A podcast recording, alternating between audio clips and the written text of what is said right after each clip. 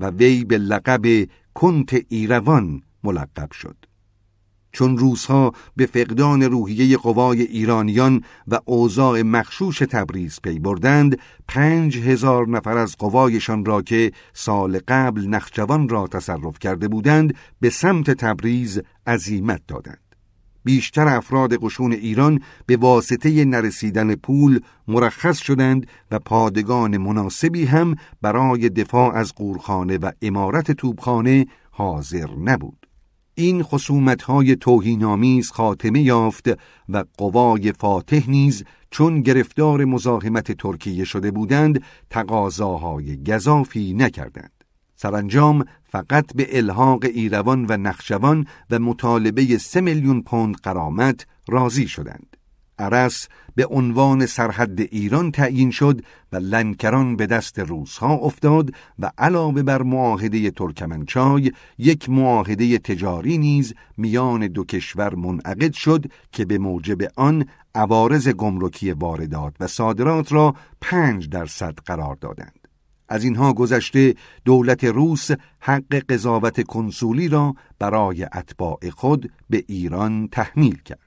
این معاهده اوضاع قدیم را برهم زد و وضعیت جدیدی در ایران ایجاد کرد و علاوه بر این سایر دولت‌های اروپایی بعدا روابط خود را با ایران بر مبنای معاهده مذکور قرار دادند و از همه مهمتر معلوم شد به جای دولت مقتدر مستقل ایران که نمایندگان بریتانیا و فرانسه در دربار آن اقامت داشتند اینک ایران جدید ضعیفی به وجود آمده که بیشتر به روسها متکی است.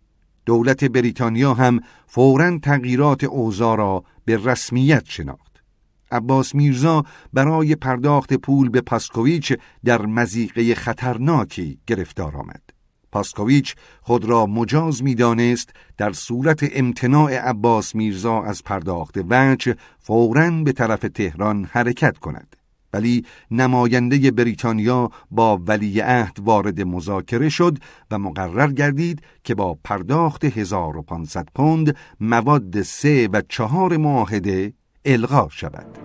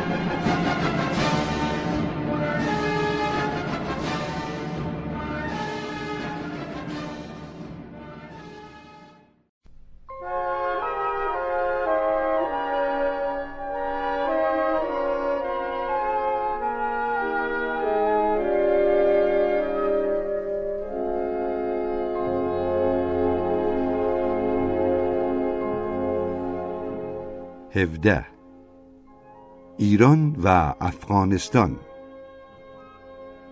گزارش شکست های ایران از قوای روس که در فصل گذشته به آنها اشاره شد سرانجام به اتمام رسید و ایران دریافت قادر به جنگ با همسایه شمالی نیست.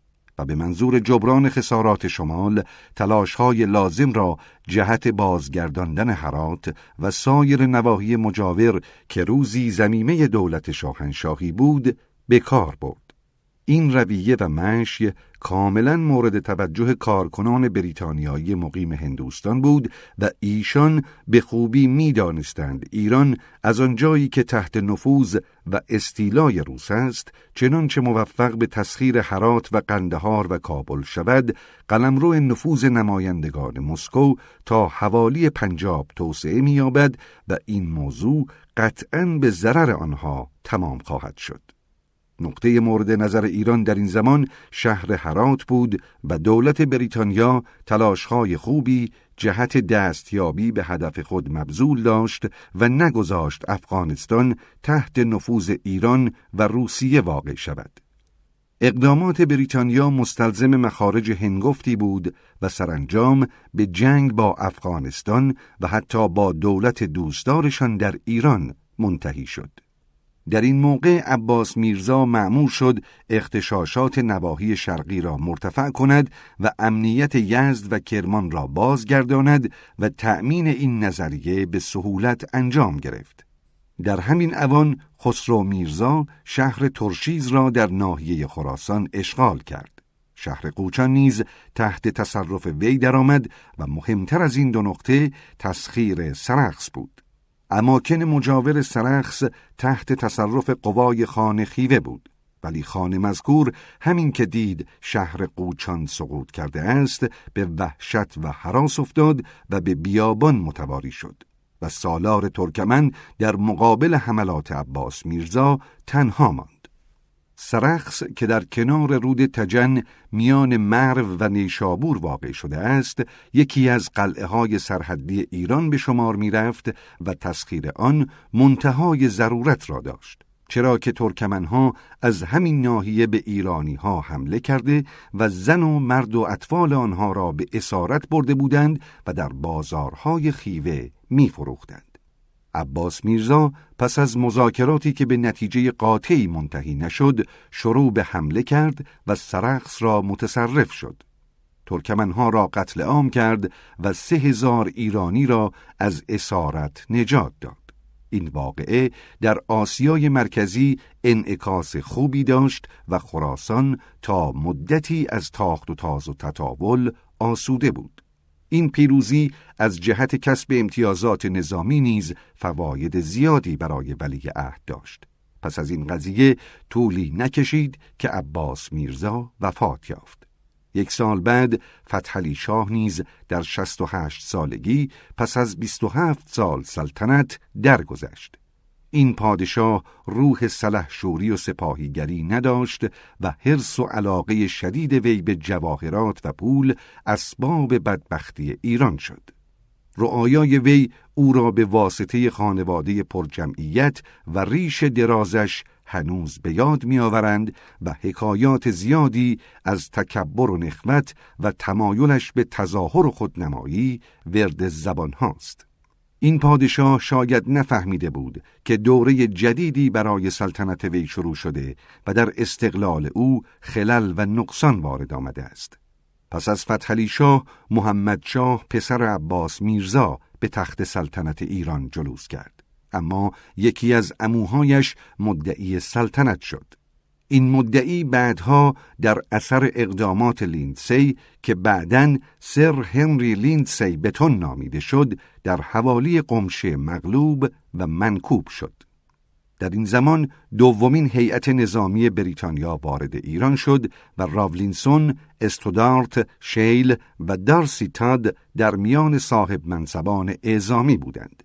ایرانیان با هیئت اعزامی دشمنی می‌ورزیدند. هرچند که مقدار زیادی اسلحه و مهمات جنگی و سایر هدایای گران قیمت پیشکش کرده بودند.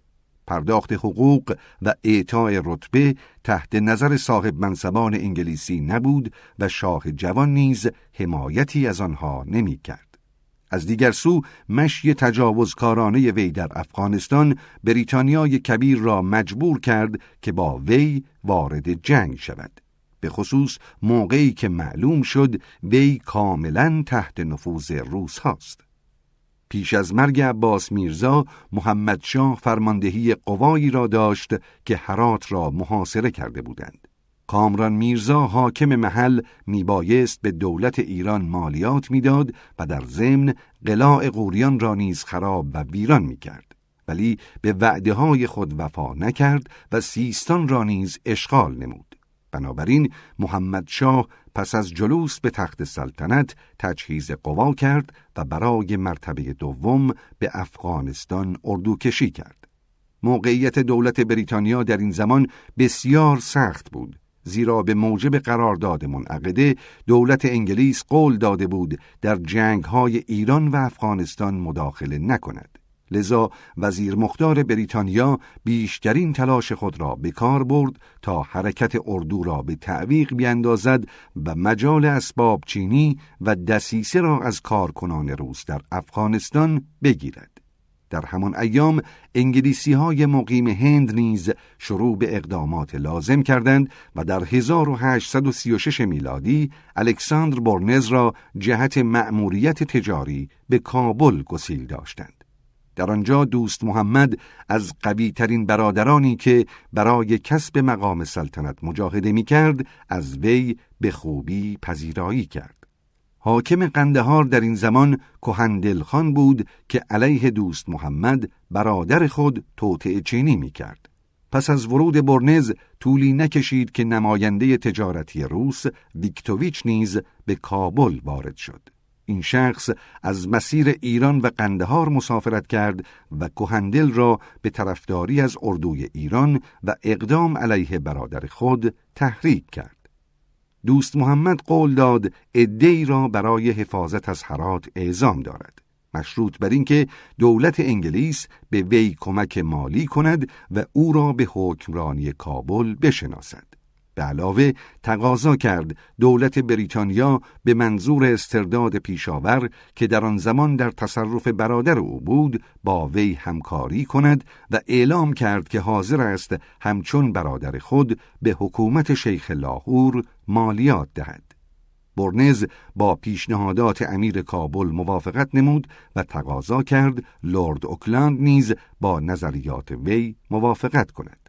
ولی با تأسف والی مذکور به طور جدی در انفصال ویتکوویچ و رد دعاوی امیر راجع به پیشاور پافشاری داشت. اگر لورد اوکلاند با پیشنهادات برنز و امیر کابل موافقت کرده بود، اوضاع به نفع دولت بریتانیا پیش می‌رفت و جنگ افغان به وقوع نمی پیوست. از آنجایی که برنز نتوانست نظریات دوست محمد را تأمین کند او هم به ویکتوویچ متمایل شد و وی نیز قول داد که دولت روس با اشغال هرات دولت ایران را یاری کند. ولی دولت روس به اقدامات ویکتوویچ اهمیتی نداد و وعده های وی را عملی نکرد. سرانجام دوست محمد با انعقاد قراردادی با محمد شاه و اعلام مخالفت با کامران میرزا دشمنی خود را علیه دولت بریتانیا علنی ساخت. پیش آمده مزبور به واسطه عدم لیاقت لورد اوکلند بود. شاه در 1837 میلادی به سمت هرات حرکت کرد. یار محمد وزیر کامران میرزا مقدار زیادی قله به شهر آورد و مابقی را نابود کرد و از دوازده فرسخی هرات کلیه روستاها را آتش زد و به ده هزار نفر سوار دستور داد که برای مقابله با قشون دشمن سفارایی کنند و آزوقه و مهمات لازم را در قلعه های گوناگون شهر جای دهند. برج و باروی شهر را نیز تعمیر و خندقهای دور شهر را عمیقتر ساختند. از طرفی هم بخت با آنها همراهی کرد و یک توپچی انگلیسی موسوم به الدرد پاتینجر در حرات پیدا شد و شهر را از خطر نجات داد. شاه به ایجاد روب و وحشت فوق العاده عقیده داشت و حکم کرد نخستین کسی را که سپاهیان ایران به اسارت گرفتند در حضور او با سرنیزه قطع قطعه کنند. با این حال اقدامات خسمانه تا چندین ماه متوالی بدون اخذ نتیجه قاطعی ادامه پیدا کرد. در 1828 میلادی سر جان مکنیل وزیر مختار بریتانیا به اردوی ایران رفت و شاه را از محاصره هرات منصرف ساخت و بر حسب تقاضای وی به شهر هرات رفت و قراردادی را با امیر افغان تهیه کرد و اگر کنت سیمونیچ صاحب منصب روسی در این گیرودار نرسیده بود شاه فوراً با قرارداد مزبور موافقت می کرد. ولی تا دو هفته تمام شاه با امضای قرارداد موافقت نکرد و سرانجام در یک مجلس خصوصی موافقت خود را اظهار داشت. مشروط بر اینکه مکنیل کتبا عدم رضایت دولت بریتانیا را نسبت به ادامه محاصره هرات به او ابلاغ کند. شاه پس از اینکه فهمید دیگر از طرف بریتانیا مساعدت مادی صورت نمی‌گیرد خشمگین شد و رسما نامه‌ای به مکنیل نوشت و اقدامات او را تجاوز و توهینی نسبت به حقوق شاهنشاهی دانست. وزیر مقدار بریتانیا از اردوی ایران خارج گردید و ره سپار تهران شد. در این موقع به وی دستور رسید عدم رضایت دولت پادشاهی انگلیس از محاصره هرات را به شاه خبر دهد و اظهار کند که دولت بریتانیا اشغال هرات از طرف وی را عملی خسمانه تلقی می کند و سرانجام اشغال خارک از طرف قوای انگلیس را نیز به عرض شاه برساند. پس از حرکت مکنیل لشکریان ایران به شهر هرات یورش آوردند. پس از شش روز مواضع دفاعی شهر رو به ویرانی گذاشت و حمله قوای ایران تجدید شد. ولی لشکریان افغان محاصرین را عقب نشاندند و دو هزار نفر از آنها را مجروح کردند و یا به قتل رساندند. شاه کاملا معیوز شد و در نتیجه حاضر گردید به مذاکرات کلونل استودارت که از طرف مکنیل پیغام آورده بود گوش کند و سپس چنین پاسخ داد. ما با کلیه دعاوی دولت بریتانیا موافقت به عمل می آوریم. سپس از محاصر دست کشید و در کمال افسردگی حرکت کرد. بدیهی است نمی‌توان با ایرانی ها اظهار همدردی نکرد. زیرا آنان خود را در اشغال ولایات از دست رفته محق می دانستند و به موجب معاهده منعقده با دولت بریتانیا از عدم مداخله این دولت نیز اطمینان داشتند. با این وجود دولت مذکور مداخله کرد و شاید از تصرف حرات ممانعت به عمل آورد. محمد شاه نیز فهمید که در انظار ایرانیان و دولتهای آسیای مرکزی تحقیر شده است. محاصره هرات انعکاس سوئی در هندوستان داشت و قشونکشی مسلمین به بازارهای هند شیوع پیدا کرد. لورد اوکلاند هم بدون سبب تصمیم گرفت که وسایل خلع دوست محمد از مقام امارت را فراهم کند و شجاع الملک را به جای وی مستقر سازد. نقشه وی این بود که ایرانیان را از هرات و سپس دوست محمد را از کابل اخراج کند. مسافت ایستگاه های سرحدی قشونی از کرنال تا هرات حدود 2400 کیلومتر بود و از این نظر حمله از چنین مسافت بعیدی آن هم به طرف دو دشمن نقشه خطایی به شمار می رفت. خوشبختانه قبل از اینکه نقشه به مرحله اجرا برسد خبر برطرف شدن محاصره هرات به هند رسید و دیگر دلیلی برای حمله به افغانستان وجود نداشت. ولی حکومت هند خصومت دوست محمد را مخالف مصالح خود و تردوی را ضروری می‌دانست. قوای هند بدون مانع مهمی به کابل رسید و دوست محمد تسلیم شد. دو سال بعد اکبرخان پسر دوست محمد نزا را تجدید و پادگان شهر کابل را تخلیه کرد و در موقع بازگشت به سمت جلال آباد عده کثیری از آنها به قتل رسیدند. سال بعد ستونهای قشون بریتانیا برای جبران شکست سابق به طور متناوب از جلال آباد و قندهار شروع به حمله کردند و در کابل به یکدیگر ملحق شدند. اوکلاند در این موقع از هندوستان حرکت کرد و قائم مقام وی لورد النبرو با آزاد کردن و حکمرانی دوست محمد موافقت کرد. پس از عقب نشینی محمد شاه بنا شد هیئتی به هرات رفته و با حاکم محل قراردادی منعقد کند. ماژور در سیتاد که در زمان محاصره همراه مکنیل بود به ریاست هیئت اعزامی منصوب شد و حرکت کرد. امیر و وزیر از هر دو هیئت در کمال احترام پذیرایی کردند و قراردادی میانشان منعقد شد مبنی بر اینکه حکومت هند سالی 25 هزار روپیه به امیر بپردازد. مشروط بر اینکه کلیه روابط وی با ایران توسط دولت بریتانیا رتق و فتق شود. چنانچه انتظار می‌رفت وزیر وقت نتوانست از توطعه و اسباب چینی خودداری کند. و طولی نکشید که تاد دلایلی به دست آورد که وی مکاتبات دوستانی به اداره پناهندگی فرستاده است. تاد از اقدامات وی چشم پوشی کرد. ولی وزیر که به معنی واقعی کلمه بدنفس بود سرانجام به قدری با هیئت اعزامی دشمنی ورزید که آنها را مجبور به حرکت کرد.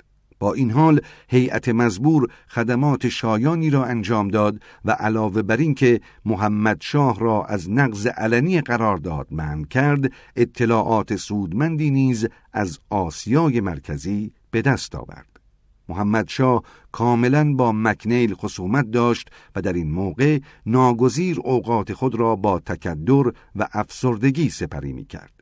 بنابراین ایلچی مخصوصی به انگلستان گسیل کرد و نامه فرستاد مبنی بر اینکه در اقدام برای آزادی اسرای ایرانی در هرات با وی نهایت ظلم و اجحاف رفته است.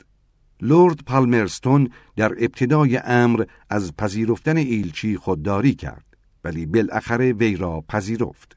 سپس پیشنهادات او را که مبتنی بر تخلیه کلیه قلاع افغان و معذرت خواهی و عقد معاهده تجارتی بود تحت مطالعه قرار داد. هنگامی که ایلچی با عدم موفقیت در انجام هدفش مراجعت کرد چوب زیادی خورد و به عبارت دیگر فلک شد. خوشبختی ایران این بود که چند سال بعد محمد شاه درگذشت. وی زمام مملکت را به دست وزیر نالایق بی کفایت و رشوهخواری داد و او هم مملکت را آماده فقر و انقلاب ساخت. هنگام به تخت نشستن ناصر الدین ولی عهد که جوان شانزده ساله بود مخالفتی بر نخواست. وی والی ایالت آذربایجان بود و میرزا تقیخان را با خود به تهران برد و او را با لقب امیر نظامی به وزارت منصوب ساخت. وزیر وی از مشهورترین مردان ایرانی وقت بود. زیرا سخت کوشی و لیاقت را با درستکاری و تقوا که حتی امروز هم به ندرت در ایران وجود دارد توأم ساخته بود. امیر نظام بلا فاصله شروع به اصلاحات اساسی کرد و از خرید و فروش مقامات دولتی و پرداخت مبالغ هنگفت به درباریان و اختلاس حقوق نظامیان و استفاده های دیگر جلوگیری به عمل آورد و شگفت اینکه وی در اصلاحات خود موفقیت حاصل کرد. ولی اقدامات او دشمنان بسیاری برایش تراشید که از آن جمله مادر شاه بود. سرانجام ناصر شاه به نفوذ غیر محدود وی پی برد و به منظور تأمین سلامتی خود او را به قتل رساند. در اوایل سلطنت ناصر شاه فرقه جدیدی در ایران به وجود آمد. مؤسس این فرقه پسر بزازی بود که در 1820 میلادی در شهر شیراز قدم به عرصه وجود گذاشت. این شخص در کربلا به تحصیل پرداخت و در 25 سالگی خود را باب خواند و اظهار داشت که شناسایی و معرفت امام دوازدهم باید توسط وی انجام گیرد. در همین سال باب به زیارت مکه رفت و از طریق بوشهر در حالی که تعدادی به او گرویده بودند مراجعت کرد. باب با ملاحظه افزایش پیروان خود تصمیم گرفت اهالی شیراز را به آیین خود دعوت کند. ولی وی را به عنوان اینکه دیوانه و صفیح است به زندان انداختند. عده پیروان باب رو به افزایش گذاشت و دولت ایران به وحشت افتاد. پس در 1850 میلادی در میدان بزرگ شهر به او شلیک کردند و به قتلش رسانیدند. اگر او به بازار رسیده و گریخته بود افکارش رواج پیدا می کرد ولی بدبختی او این بود که به اتاق قراولخانه پناهنده شد. بنابراین او را دستگیر و حکم را اجرا کردند. پس از مرگ باب تعلیمات وی نشر و بست یافت و پیروانش تعصب بیجا و شرارت بیپایانی از خود نشان دادند. سردسته بابیان زنجان جماعت زیادی را گرد خود جمع کرد و با عده کثیری از قشون دولت به جنگ پرداخت و امیدوار بود تمام دنیا را به تسخیر درآورد. محاصره زنجان چند ماه طول کشید و متعصبین پس از سقوط قلعه های شهر قتل عام شدند. دو سال بعد جمعی در صدد قتل شاه برآمدند. در نتیجه بابیان تحت شکنجه و آزار سختی قرار گرفتند و استقامت و پافشاری آنان به همگان ثابت شد و بی تردید سبب گردید عده کثیری به کیش و آین جدید بگروند. جانشین باب به بغداد گریخت و ده سال بعد وی و تابعینش را به ادرنه انتقال دادند. هنگام اقامت در ادرنه اختلافی در این فرقه رخ داد و منجر به قتل و خونریزی شد. دولت ترکیه جمعیت غالب را در عکا اسکان داد و قائد کنونی این مذهب که معروف به عبدالبهاست به منظور رواج صلح و صفا میان اهالی اروپا و آمریکا موعظه می کند و به مسائل اخلاقی علاقمند است. هرچند اخلاق پیروان وی در ایران با سیرت و رفتار او تفاوت و تباین زیادی دارد. پس از عقد معاهده ترکمنچای دولت روسیه به بست نفوذ خود در ایران و نواحی مجاور پرداخت و عزم کرد دریای خزر را تحت نظارت خود درآورد. دولت ایران عدم قابلیت خود را در پیشگیری از حملات دزدان ترکمن که رعایای خودش بودند به اثبات رسانید و در 1836 میلادی از دولت روسیه تقاضای کمک کرد. در جواب دولت روس جزیره کوچک آشوراده واقع در خلیج استراباد را اشغال کرد و آن را حوزه دریایی قرار داد. ترکمنها با کمال رشادت برای حفظ حقوق خود در قارت و چپاول سواحل مازندران و گیلان جنگیدند و در 1851 میلادی ناگهان حوزه جدید را مورد حمله قرار دادند. ولی دولت شمالی به تدریج از های دریایی جلوگیری کرد و در اواخر قرن موضوع سرقت دریایی منتفی شد. ناصر الدین شاه به تدریج پیشرفت کرد و خیال تسخیر حرات را در فکر خود پروراند. یار محمد خان در 1851 میلادی درگذشت. پسر وی جوان فاسد الاخلاقی بود که معایب زیادی داشت. وی در مرحله اول با دولت ایران باب مذاکرات را گشود. دولت بریتانیا نیز قراردادی به ایران تحمیل کرد که به موجب آن ایران متعهد شد قشونی به هرات نفرستد مگر اینکه شهر مذکور از خارج مورد حمله واقع شود این معاهده احساسات ایرانیان را برانگیخت و در نتیجه وزیر مختار بریتانیا با دولت ایران قطع رابطه کرد و اواخر 1855 میلادی از ایران خارج شد. چندین ماه گذشت بدون اینکه باب مذاکرات از طرف انگلستان گشوده شود.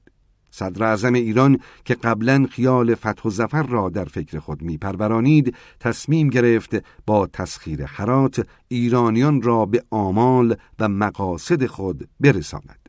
دوست محمد خان که نقشه الحاق حرات به سایر ایالات افغانستان را در سر داشت با اقدامات ایران ناکام میماند. بنابراین فورا معاهده مبنی بر صلح و دوستی دائمی منعقد ساخت. سردار صدوزی به نمایندگی ایران حرات را گرفت و سید محمد را به قتل رسانید و دولت ایران را به اشغال شهر دعوت کرد. شاه به وجد آمد و فورا قشون کشی کرد و در 1856 میلادی هرات را فتح کرد. طولی نکشید که سردار صدوزی پشیمان شد و علیه دولت ایران تغیان کرد. ولی از پرتو زحمات یک مهندس فرانسوی فتح هرات با موفقیت تام ایرانیان انجام گرفت. دولت بریتانیا که به دقت ناظر قضایا بود به عقد معاهده ثانوی با دوست محمد مبادرت کرد و به موجب قرارداد جدید بنا شد مادام که عملیات خسمان ادامه دارد از حیث پول و مهمات جنگی به وی مساعدت کند. این معاهده تأثیر زیادی در اوضاع جنگ نداشت و از این رو دولت بریتانیا با اکراه بسیار ناچار شد مستقیما با دولت ایران وارد جنگ شود. این بار نقشه عملیات معموران بریتانیا بهتر از سابق بود و دیگر حمله به طرف حرات به اتفاق یک دسته از قشون افغان یا یورش از سمت بندر عباس مطرح نبود و مأموران انگلیس مصمم شده بودند در خلیج فارس و وادی کارون دست به فعالیت بزنند. آنها خارک را اشغال کردند و از آنجا بوشهر را نیز تحت تصرف درآوردند و چون شنیدند قوای ایران در چهل مایلی یعنی در برازجان اتراق کرده است ستونی را تحت فرماندهی سر جیمز اترام برای حمله به آن محل معمور کردند. در ورود به برازجان معلوم شد ایرانی ها فرار کردند و چون اترام وسیله نقلیه چندانی نداشت ستون نظامی مخزن باروت ایرانی ها را آتش زد و عقب نشینی کرد فرمانده قوای ایران از عقب نشینی انگلیسی ها استفاده کرد و شبانه در خوشاب در هفت مایلی برازجان آنها را مورد حمله قرار داد.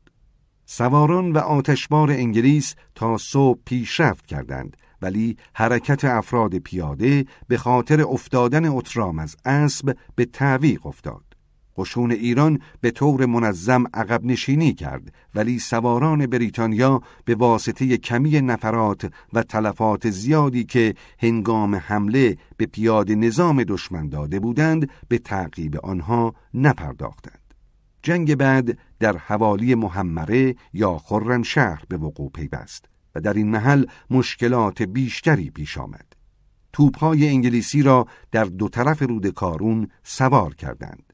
قشون ایران کاملا مراقب حریف خود نبود و این مسئله باعث شد انگلیسی ها شبانه در اروند کنار یک اراده توپ قلعه کوب مقابل توپخانه ایرانی ها که در ساحل راست کارون بود کار بگذارند. بامدادان در پرتو آتشبار توپ مزبور قشون انگلیس با آلات کشتار از کارون گذشتند و به خشکی رسیدند. ایرانی ها گریختند و توپخانه و مهمات جنگی آنها نیز به دست فاتحین افتاد. ایران پیش از آن تقاضای صلح کرده بود و به موجب معاهده‌ای که در 1875 میلادی در پاریس انعقاد یافت شاه متعهد شد هرات را تخلیه کند و استقلال افغانستان را به رسمیت بشناسد. به علاوه قرار شد که اگر دوباره منازعاتی میان ایران و افغانستان پیش آمد قبل از دست زدن به عملیات جنگی به دولت بریتانیا مراجعه شود. انگلیسی ها مطالبه قرامت یا امتیازی نکردند و ایرانیان از استغنای تب و علو نفس آنان به حیرت افتادند و در نتیجه روابط دو دولت دائما رو به پیشرفت گذاشت. اهالی ایران از شکست خود که در مسافت بعیدی از پایتخت به وقوع پیوست و شاید از اهمیت آن درکی نداشتند چندان تکدری حاصل نکردند. مسئله هرات موضوع بغرنجی برای ایران شده بود. دولت ایران برادرزاده و داماد دوست محمد را به حکومت هرات منصوب کرد و به همین قانع شد که خطبه‌ای به نام شاه خوانده شود. بدین قسم دولت ایران هرات را تحت نظارت قرار داد و حاکم شهر نیز به تهران رفت و به طور حضوری به دولت شاهنشاهی اظهار بندگی کرد. مسئله افغانستان که مدتی اسباب تیرگی روابط انگلیس و ایران شده بود به این ترتیب خاتمه پذیرفت و دولت ایران نیز به همین اکتفا کرد که اقتدارش به رسمیت شناخته شود.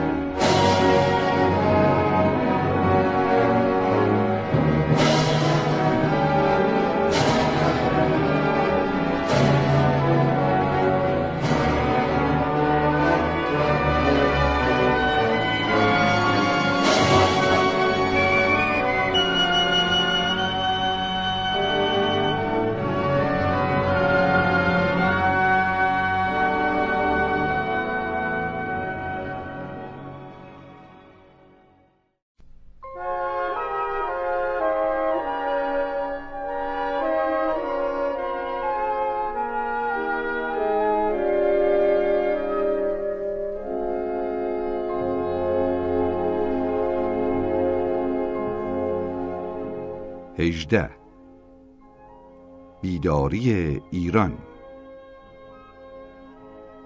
اوضاع ایران در قرن نوزدهم به واسطه پیشرفت دولت امپراتوری روسیه و حکومت هند تغییرات و تفاوت بسیاری پیدا کرد.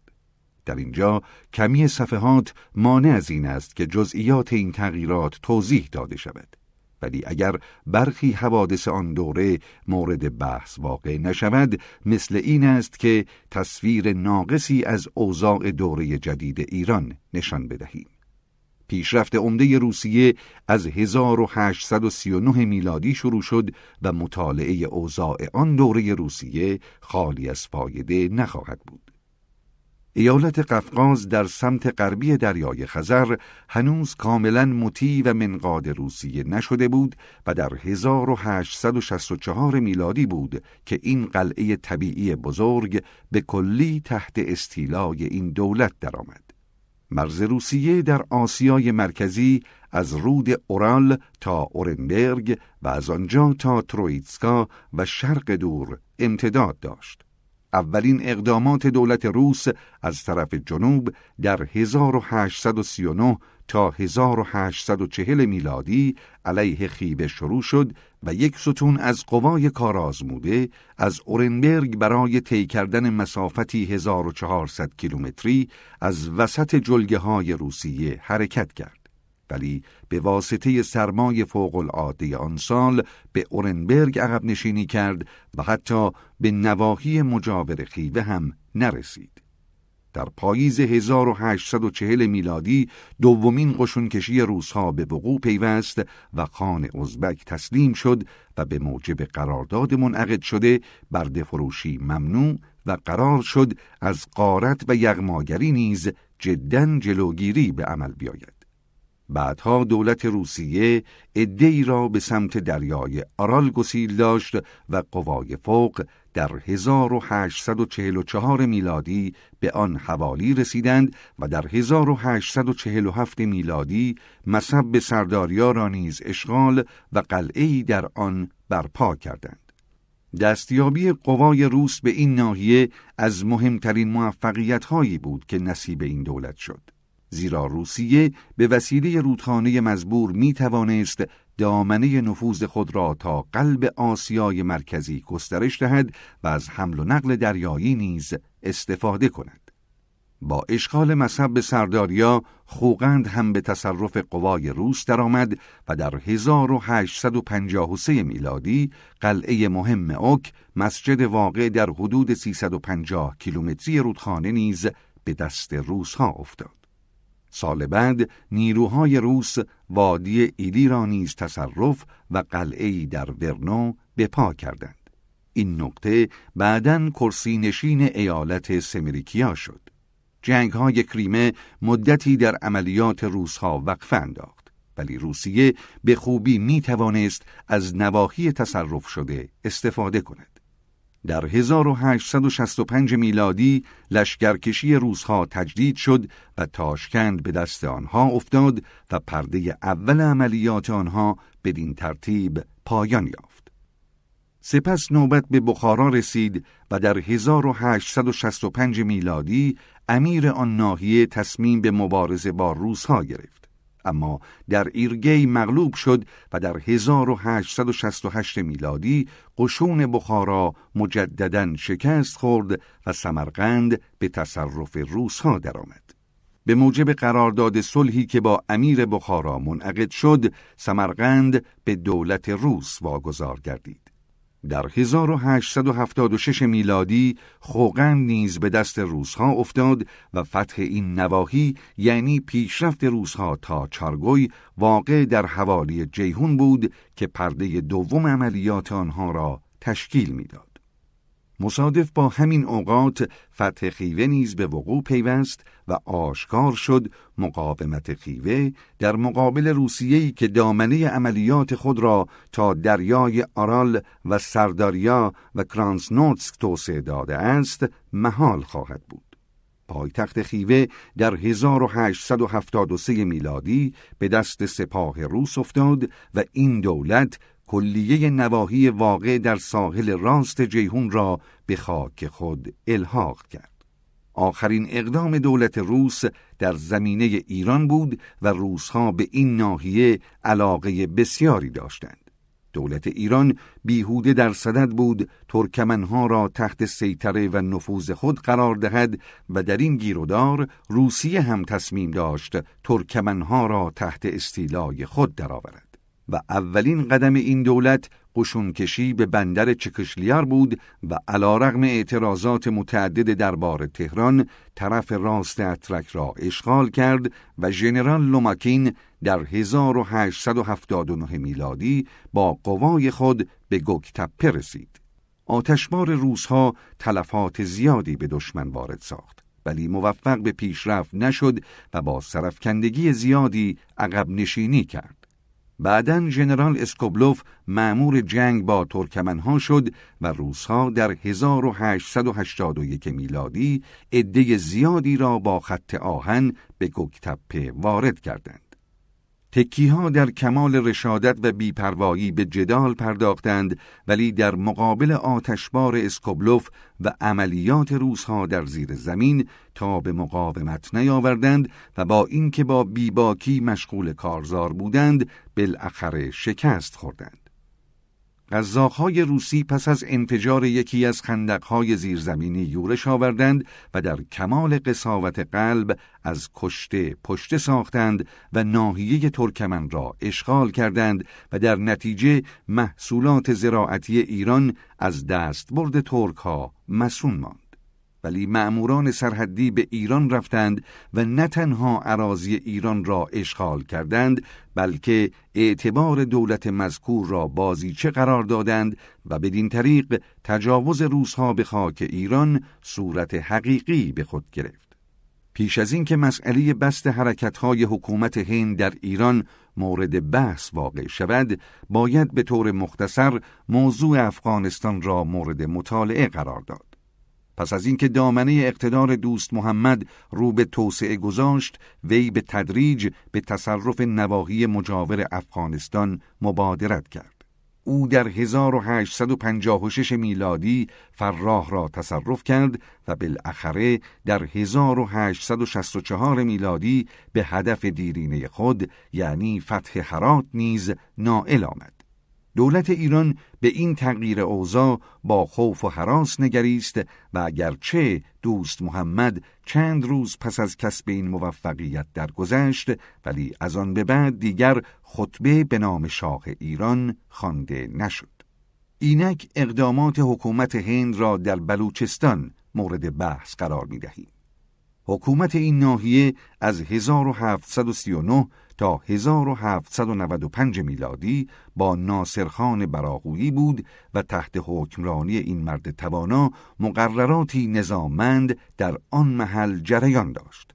ولی پس از مرگ وی خانهای کوچک محلی زمام امور را به دست گرفتند و هرج و مرج فوق العاده‌ای بر آنجا مستولی شد.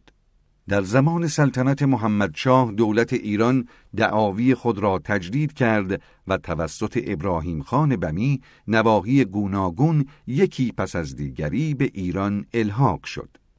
در 1864 میلادی سر فردریک گلداسمید هنگام احداث خطوط تلگراف که بعدا در این فصل به آن اشاره خواهد شد فهمید که در مغرب گواتر بعضی مسائل سرحدی لاینحل مانده است. بنابراین کمیسیونی تشکیل شد که خطوط سرحدی را مطابق مصالح دو دولت تعیین کند. ولی به واسطه اناد و لجاجت نمایندگان ایران به فوریت نتیجه قاطعی از مذاکرات گرفته نشد. اما در عین حال گلاسمید موفق شد اطلاعات لازم را کسب کند و مساحت خط مرزی مورد مذاکره را به دست بیاورد. بعدا وی به نمایندگی دولت بریتانیا خطی را که از یکی از نقاط شرقی گواتر تا کوهک ادامه داشت تعیین نمود و شاه هم با آن موافقت کرد. دستیابی به اهداف بعدی با مشکلاتی روبرو بود. ایالت سیستان یعنی دلتای رود هیلمند را در سالهای اخیر حکام قندهار و هرات اشغال کرده بودند. دولت ایران اعتراض خود را نسبت به این موضوع اعلام کرد و پس از چندین سال مکاتبه و مذاکره دولت بریتانیا پیشنهاد کرد کار به حکمیت گذاشته شود. پیشنهاد مزبور مورد قبول واقع شد. امیر قائن و نماینده ایران در نهایت خصومت و اناد با نمایندگان بریتانیا رفتار کردند. ولی هیئت نمایندگی انگلیس همچنان به کسب اطلاعات لازم و نقش برداری های سودمند پرداخت و گلاسمید به تهران مراجعت کرد و نظرات خود را اظهار داشت و به موجب رأی وی قرار شد ناحیه دست راست هیلمند به افغانستان و ناحیه زی قیمتتر دست چپ به ایران واگذار شود. در 1891 میلادی مسیر هیلمند تغییر پیدا کرد و در 1899 میلادی که نگارنده کنسولگری سیستان را دایر کردم مجرای اصلی آن بیشتر به طرف مغرب ادامه داشت. این موضوع مستلزم این بود که هیئت دیگری تحت ریاست کلونل سر هنری مکماهان تشکیل شود. این هیئت همان خطی را که سر فردریک گلاسمیت تعیین کرده بود با دقت بیشتری معین کرد و ضمناً اطلاعات سودمندی راجع به سیستان و نواحی مجاور به دست آورد. میان سیستان واقع در شمال و گوات و کوهک در جنوب عراضی چندی در حدود 480 کیلومتر فاصله وجود دارد که بیشتر بیابان بی آب و علف و لمیزره است. های چندی هم وجود داشت که ایران و افغانستان توأما ادعای مالکیت آن را می کردند. در 1896 میلادی یک هیئت سرحدی تحت ریاست سر توماس هولدیک تشکیل شد که من هم افتخار عضویت آن را داشتم. بر اساس نظر این هیئت کوهک متعلق به دولت ایران و نخلستانها متعلق به افغانستان شد. در قسمت شمالی نیز رشته کوهی که از کوه ملکسیا واقع در آخرین نقطه جنوبی سیستان امتداد می‌یابد سرحد تعیین شد. اکنون تنها قسمت نامعلومی که در سرحد شرقی ایران باقی مانده است بیابانی است با حدود 320 کیلومتر وسعت که از شمال سیستان تا جلگه هشتان امتداد می‌یابد. در این بیابان نیز قریه و مرتع قابل توجهی وجود ندارد که اسباب نزاع و مشاجره شود.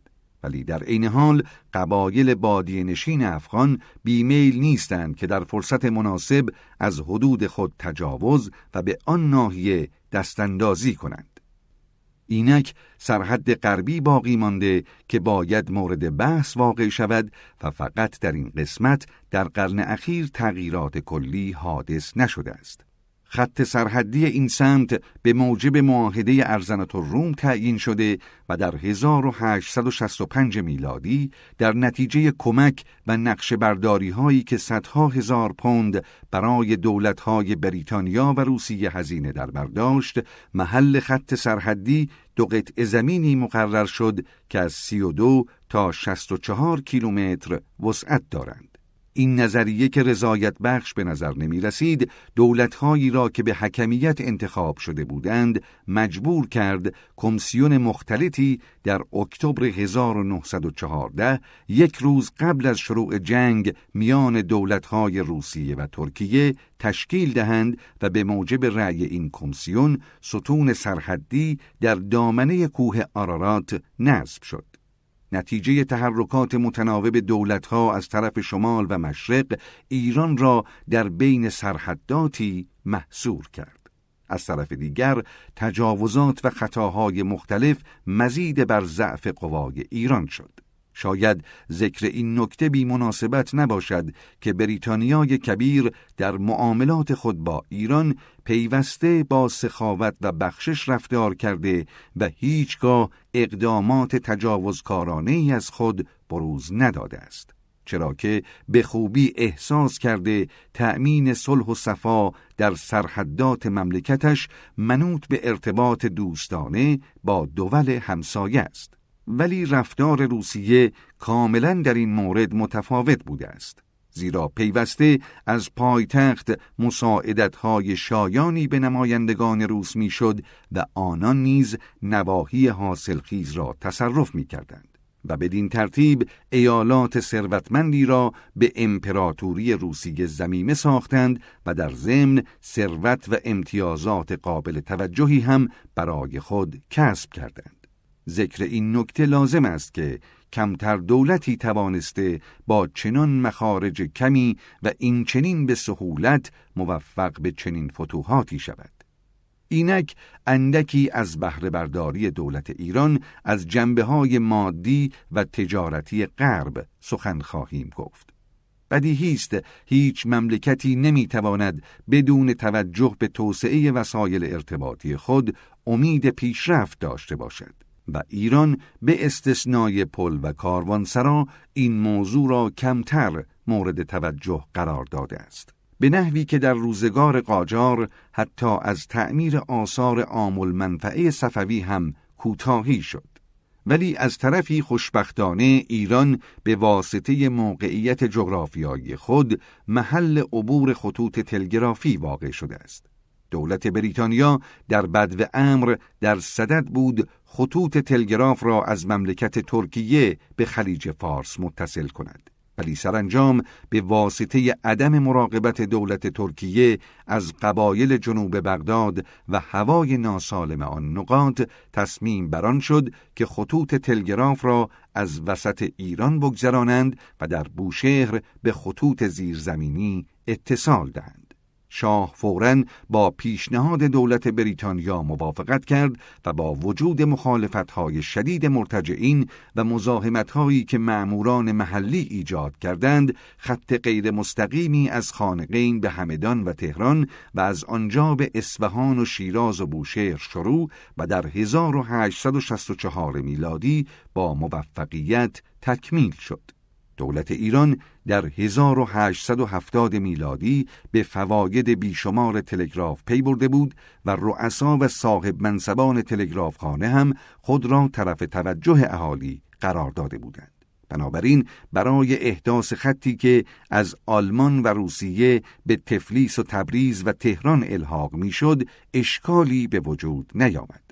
در بین سالهای 1901 تا 1903 میلادی نیز خط جدیدی از کاشان به یزد و کرمان و از آنجا از میان کویر لوت به کراچی اتصال پیدا کرد.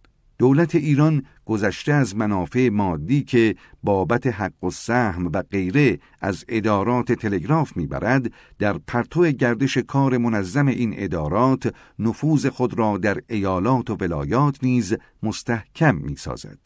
در واقع خدماتی که از سوی اعضای تلگرافخانه انگلیس ارائه می شود شاید تمجید و تقدیس است. صرف نظر از زندگی منفردی که هموطنان ما در نواحی دوردست داشته و بعضی اوقات به کلی تنها به سر برده اند در مواقعی هم که دولت ایران به یک سلسله اطلاعات صحیح احتیاج داشته خدمات آنان در درجه اول اهمیت بوده است. پیش از این به هیئت‌های نظامی انگلیس و فرانسه اشاره شد. اینک این بحث را از سر می‌گیریم. پس از اینکه در روابط محمدشاه و معموران بریتانیا خلل وارد آمد، هیئت نظامی انگلیس از ایران خارج شد و بعدا صاحب منصبان فرانسوی و سپس ایتالیایی ها و مجددا فرانسوی ها جای آنان را گرفتند. در 1878 میلادی اتریشی ها نیز عهدهدار این وظایف شدند ولی موفقیتی حاصل نکردند. در همین اوان روزها یک فوج قزاق تشکیل دادند و تزار توپ و تفنگ افراد فوج را تهیه کرد. این عده بعدا بیشتر شدند و یک تیپ یا بریگارد را ساختند که در موقع جنگ یک لشکر یا دیزیون از آنها تشکیل می شود. از قشون ایران تنها عده‌ای که می‌شد قدر و قیمت نظامی برایشان قائل شد همین قزاقها بودند. در 1872 میلادی شاه امتیازی به بارون جولیوس دورویتر که طبعی دولت بریتانیا شده بود اعطا کرد. این امتیاز در حد خود یکی از انحصارات فوق العاده به شمار می رفت. ولی اعطای آن چنان حیاهو و قوقایی پدید آورد که شاه در مقابل مخالفین تا به مقاومت نیاورد و امتیاز را لغو کرد. در 1889 میلادی رویتر افسرد دل به کسب امتیاز تأسیس بانکی به نام بانک شاهنشاهی ایران توفیق یافت. سرمایه اولیه این بانک یک میلیون استرلینگ بود و ضمناً حق انتشار اسکناس هم داشت. تجربیات رؤسای بانک در نخستین روزهای افتتاح این مؤسسه برایشان خیلی گران تمام شد و تنزل ناگهانی قیمت نقره نیز خسارات هنگفتی به آنها وارد کرد. ولی جریان کار بانک به تدریج پیشرفت کرد و اولیای آن می توانند مدعی باشند که خدمات زی قیمتی نسبت به دولت ایران و تجار این مملکت انجام دادند. و البته در اسنای جنگ بین المللی نیز برای دولتهای بریتانیا و ایران مستر خدمات شایانی بودند. چندی پس از تأسیس بانک شاهنشاهی دولت روس نیز به افتتاح بانک استقرازی مبادرت کرد. ولی مؤسسه مزبور نه یک صرافخانه تجارتی بلکه شعبه وزارت مالیه روسیه بود. روش کار این مؤسسه نیز به همان رویه‌ای بود که در کشور چین جریان داشت یعنی بانک وسیله بست نفوذ و اقتدار سیاسی به شمار می رفت. کارهای بانک هم مبتنی بر قواعد و اصول تجاری نبود و ضررهای سالیانه آن ارقام درشتی را نشان می‌داد. خلاصه روسیه با رهن مستقلات و غیره نفوذ خود را در ایران مستحکم ساخت.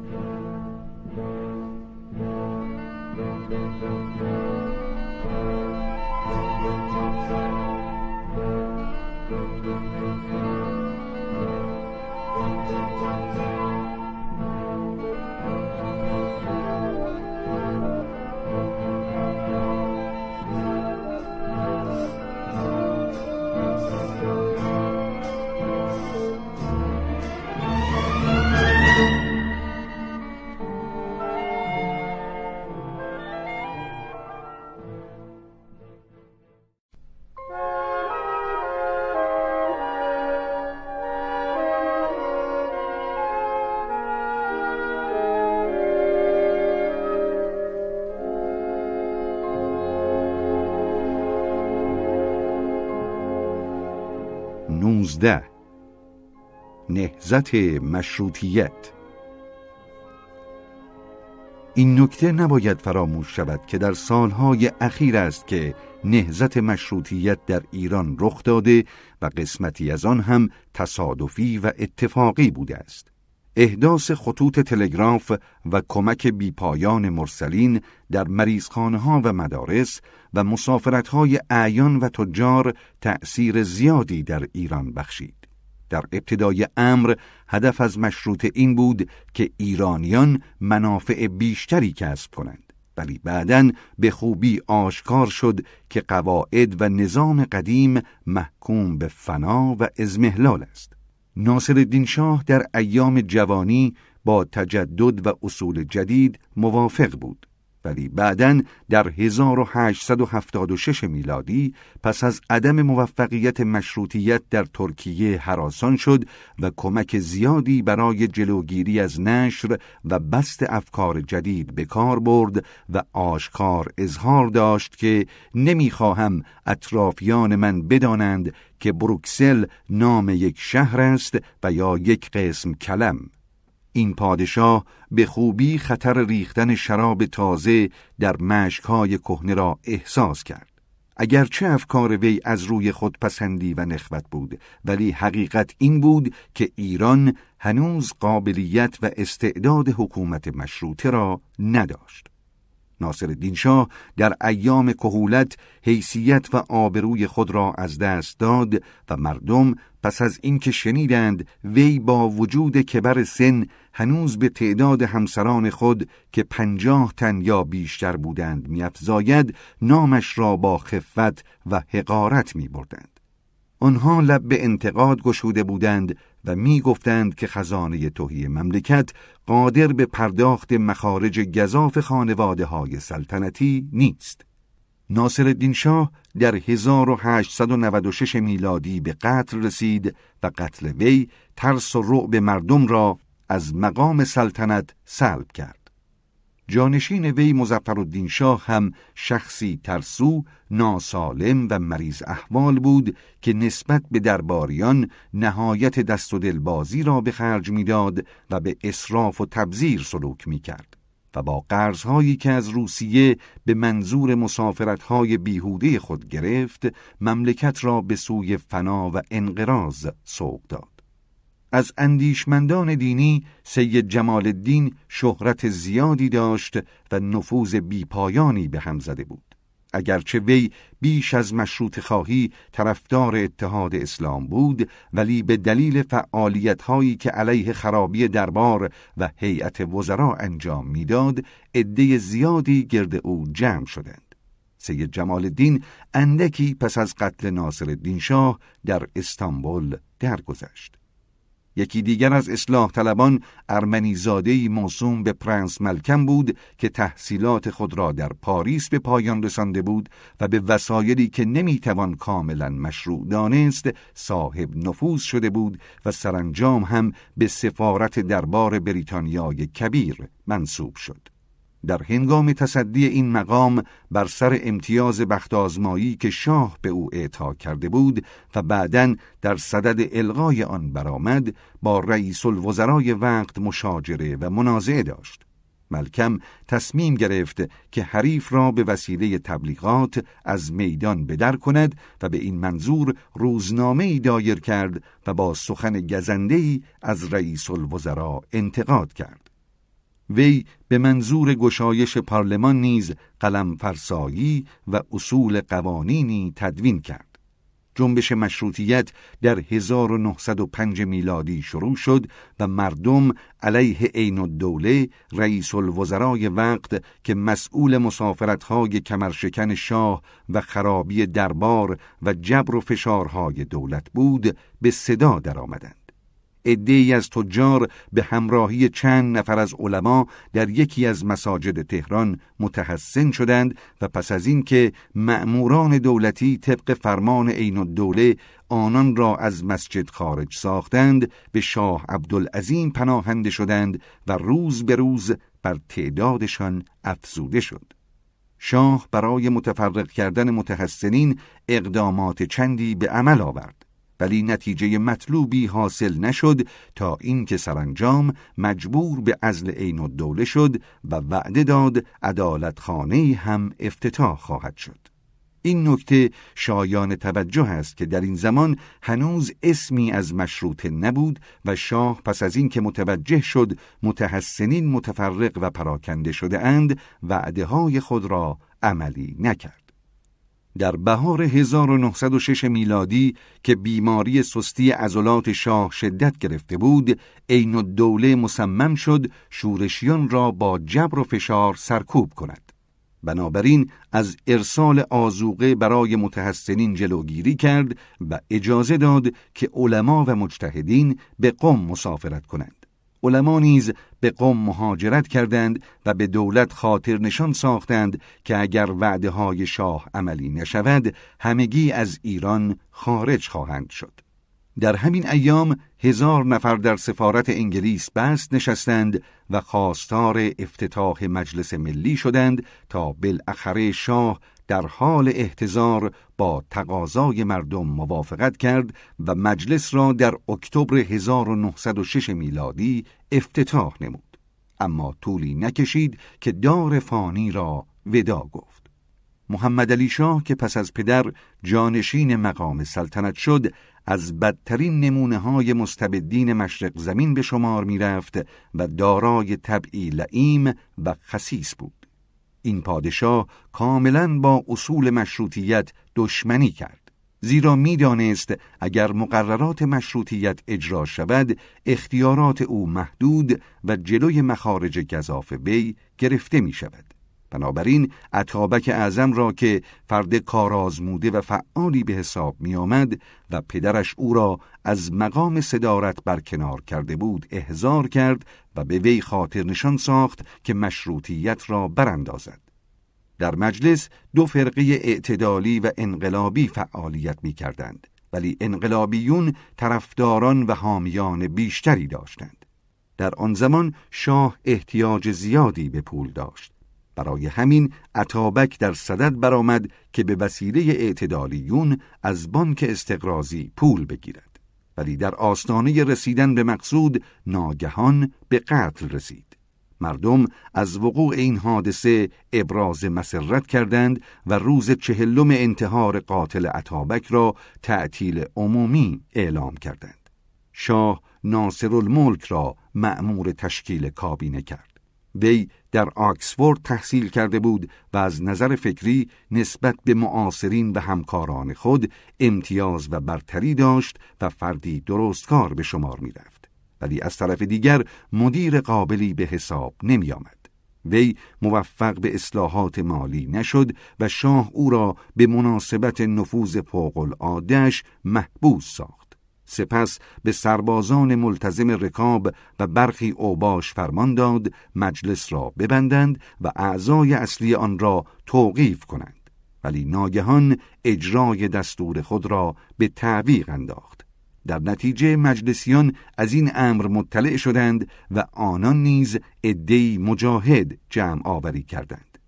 اعضای ادارات تلگراف کاملا حامی مجلس بودند و تلگراف های امیدبخشی حاکی از طرفداری مسلحانه اهالی ایالات و ولایات به تهران مخابره شد و در ضمن جماعتی از تبریز و قزوین به عزم دفاع از مجلس به سمت تهران ره سپار شدند.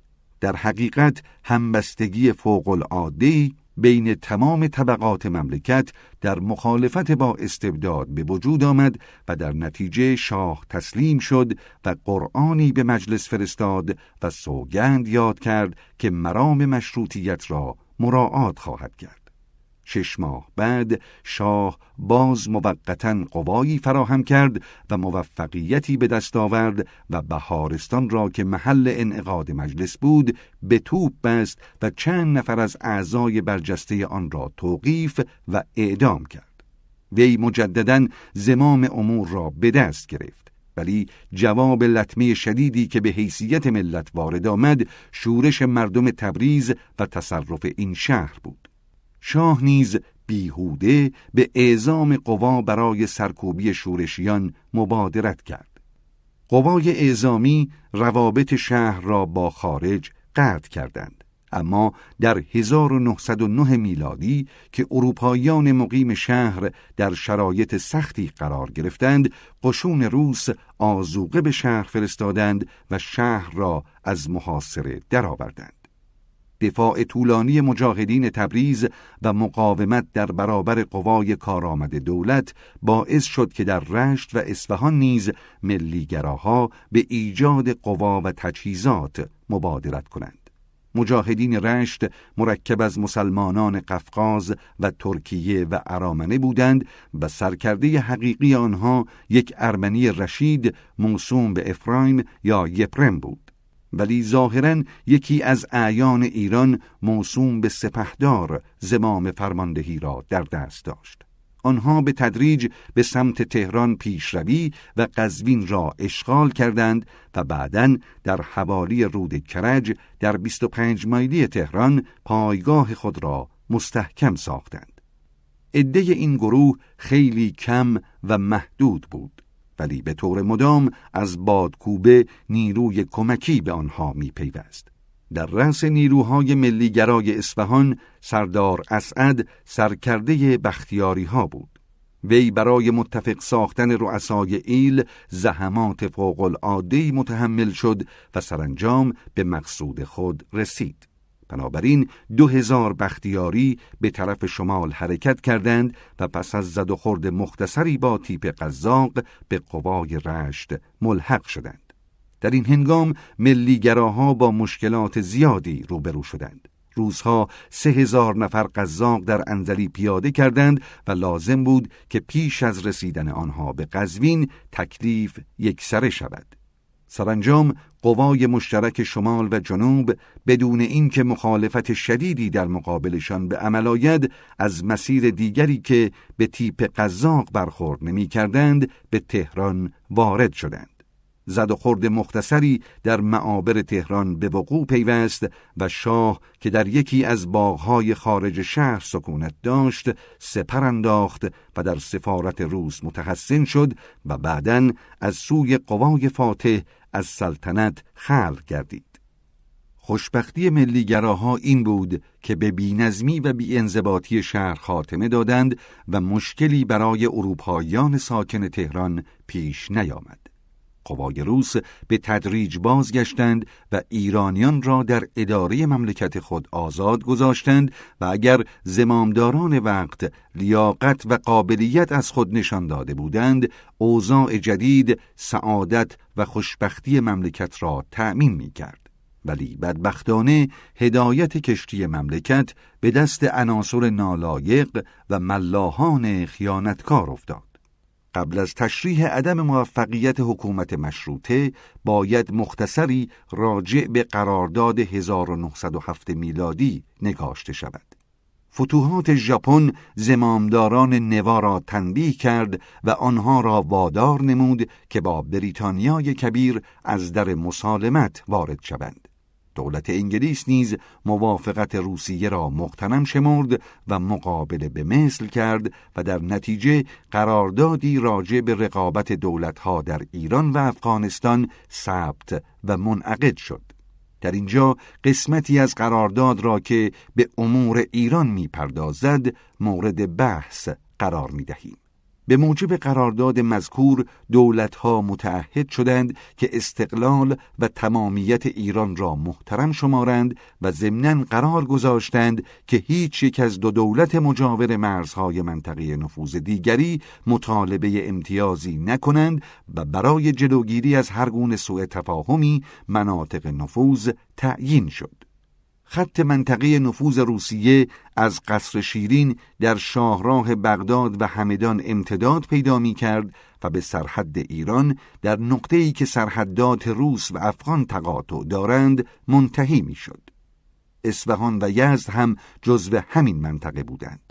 خط منطقه بریتانیا از سرحد افغانستان در مشرق بیرجند شروع می شد و از خود بیرجند تا کرمان و بندر امتداد پیدا می کرد. چنانچه ملاحظه شد منطقه نفوذ روسیه شامل قسمت شمالی و مرکزی ایران بود در صورتی که بریتانیا فقط یک قسمت از جنوب مملکت را داشت که تقریبا بیابان لمیزرع و مجاور سرحد افغانستان و بلوچستان بود. در حالی که مراکز جنوبی هم باید جزو منطقه بریتانیا واقع می‌شد. زیرا در همان نقاط بود که امید اخص امتیازات تجارتی می‌رفت. پیشرفت سری فقط در وادی کارون به خوبی صحت این مدعا را که من در همان موقع تذکر دادم به اثبات رسانده است. و اگر جنگ بزرگی صورت نگرفته بود قطعا دولت آلمان موقعیت مستحکمی در وادی کارون برای خود تهیه می‌دید. بدیهی است ایران مخالف قرارداد روس و انگلیس بود. زیرا در همان اوقات از رقابت طرفین استفاده می کرد و از همین رو قرارداد را نحس و شوم تلقی کرد. زیرا به عقیده دولت ایران همسایگان شمالی و جنوبی به تجزیه مملکت اقدام کرده بودند. عقیده دولت ایران صحیح بود زیرا قطعا دولت روسیه به الحاق شمال ایران به کشور خود نظر داشت و در آن صورت ما نیز به منظور تأمین منافع خود ناگزیر از اشغال نواحی جنوبی بودیم. از طرفی ما نظر سوئی نداشتیم و با اینکه مایل به عقد قرارداد دوستانه با روسیه بودیم نسبت به ایران هم خیراندیشی می کردیم و به حفظ مصالح آن علاقمند بودیم. بی تردید پیشرفت تبلیغات آلمان ها در موقع جنگ تا حدی در نتیجه همین قرارداد بود. اما از دیگر سو عدم انعقاد آن هم باعث می‌شد که روسیه به خوبی با ما مساعدت نکند جانشین محمد علی پسر دوازده ساله او به نام احمد شاه به تخت سلطنت جلوس کرد و نیابت وی را یکی از محترمین سالخورده قاجار عهدهدار شد. در تشکیل کابینه جدید وزارتخانه های مهم به دست سرکردگان قوای فاتح افتاد. شاه مخلوع پس از مشاجره زیاد به قبول 16900 پوند برای دوران کنارگیری راضی شد و به سمت ادسا حرکت کرد و قائله خاتمه پذیرفت. ایران در این موقع مجال خوبی برای جبران خسارات گذشته داشت. ولی ملیگراها به دو فرقه تقسیم شدند و انقلابیون که اکنون دموکرات خوانده می‌شوند مخالف اعتدالی ها بودند. مثلا سردار اسعد برای سپهدار دام میگذاشت و در نتیجه اختشاش و استراب فوق العاده ایجاد شد و انقلابیون با قتل و کشتار پیش افتادند. و در سایه حمایت سردار اسعد کابینه‌ای به عضویت افراد فرقه انقلابی تشکیل شد و امید می‌رفت که فرقه مزبور مسئولیت مقام خود را احساس کند و انان توجه را به طرف احتیاجات مبرم ایران معطوف سازد. ولی برخلاف انتظار قتل و کشتار و توطعه و اسباب چینی ادامه یافت و از این گذشته کار اناد و عداوت با روزها نیز به قدری بالا گرفت که حسین قلی خان وزیر امور خارجه وقت مجبور به استعفا شد. نایب السلطنه در 1910 میلادی درگذشت و موضوع جانشینی وی اسباب نگرانی بسیاری شد.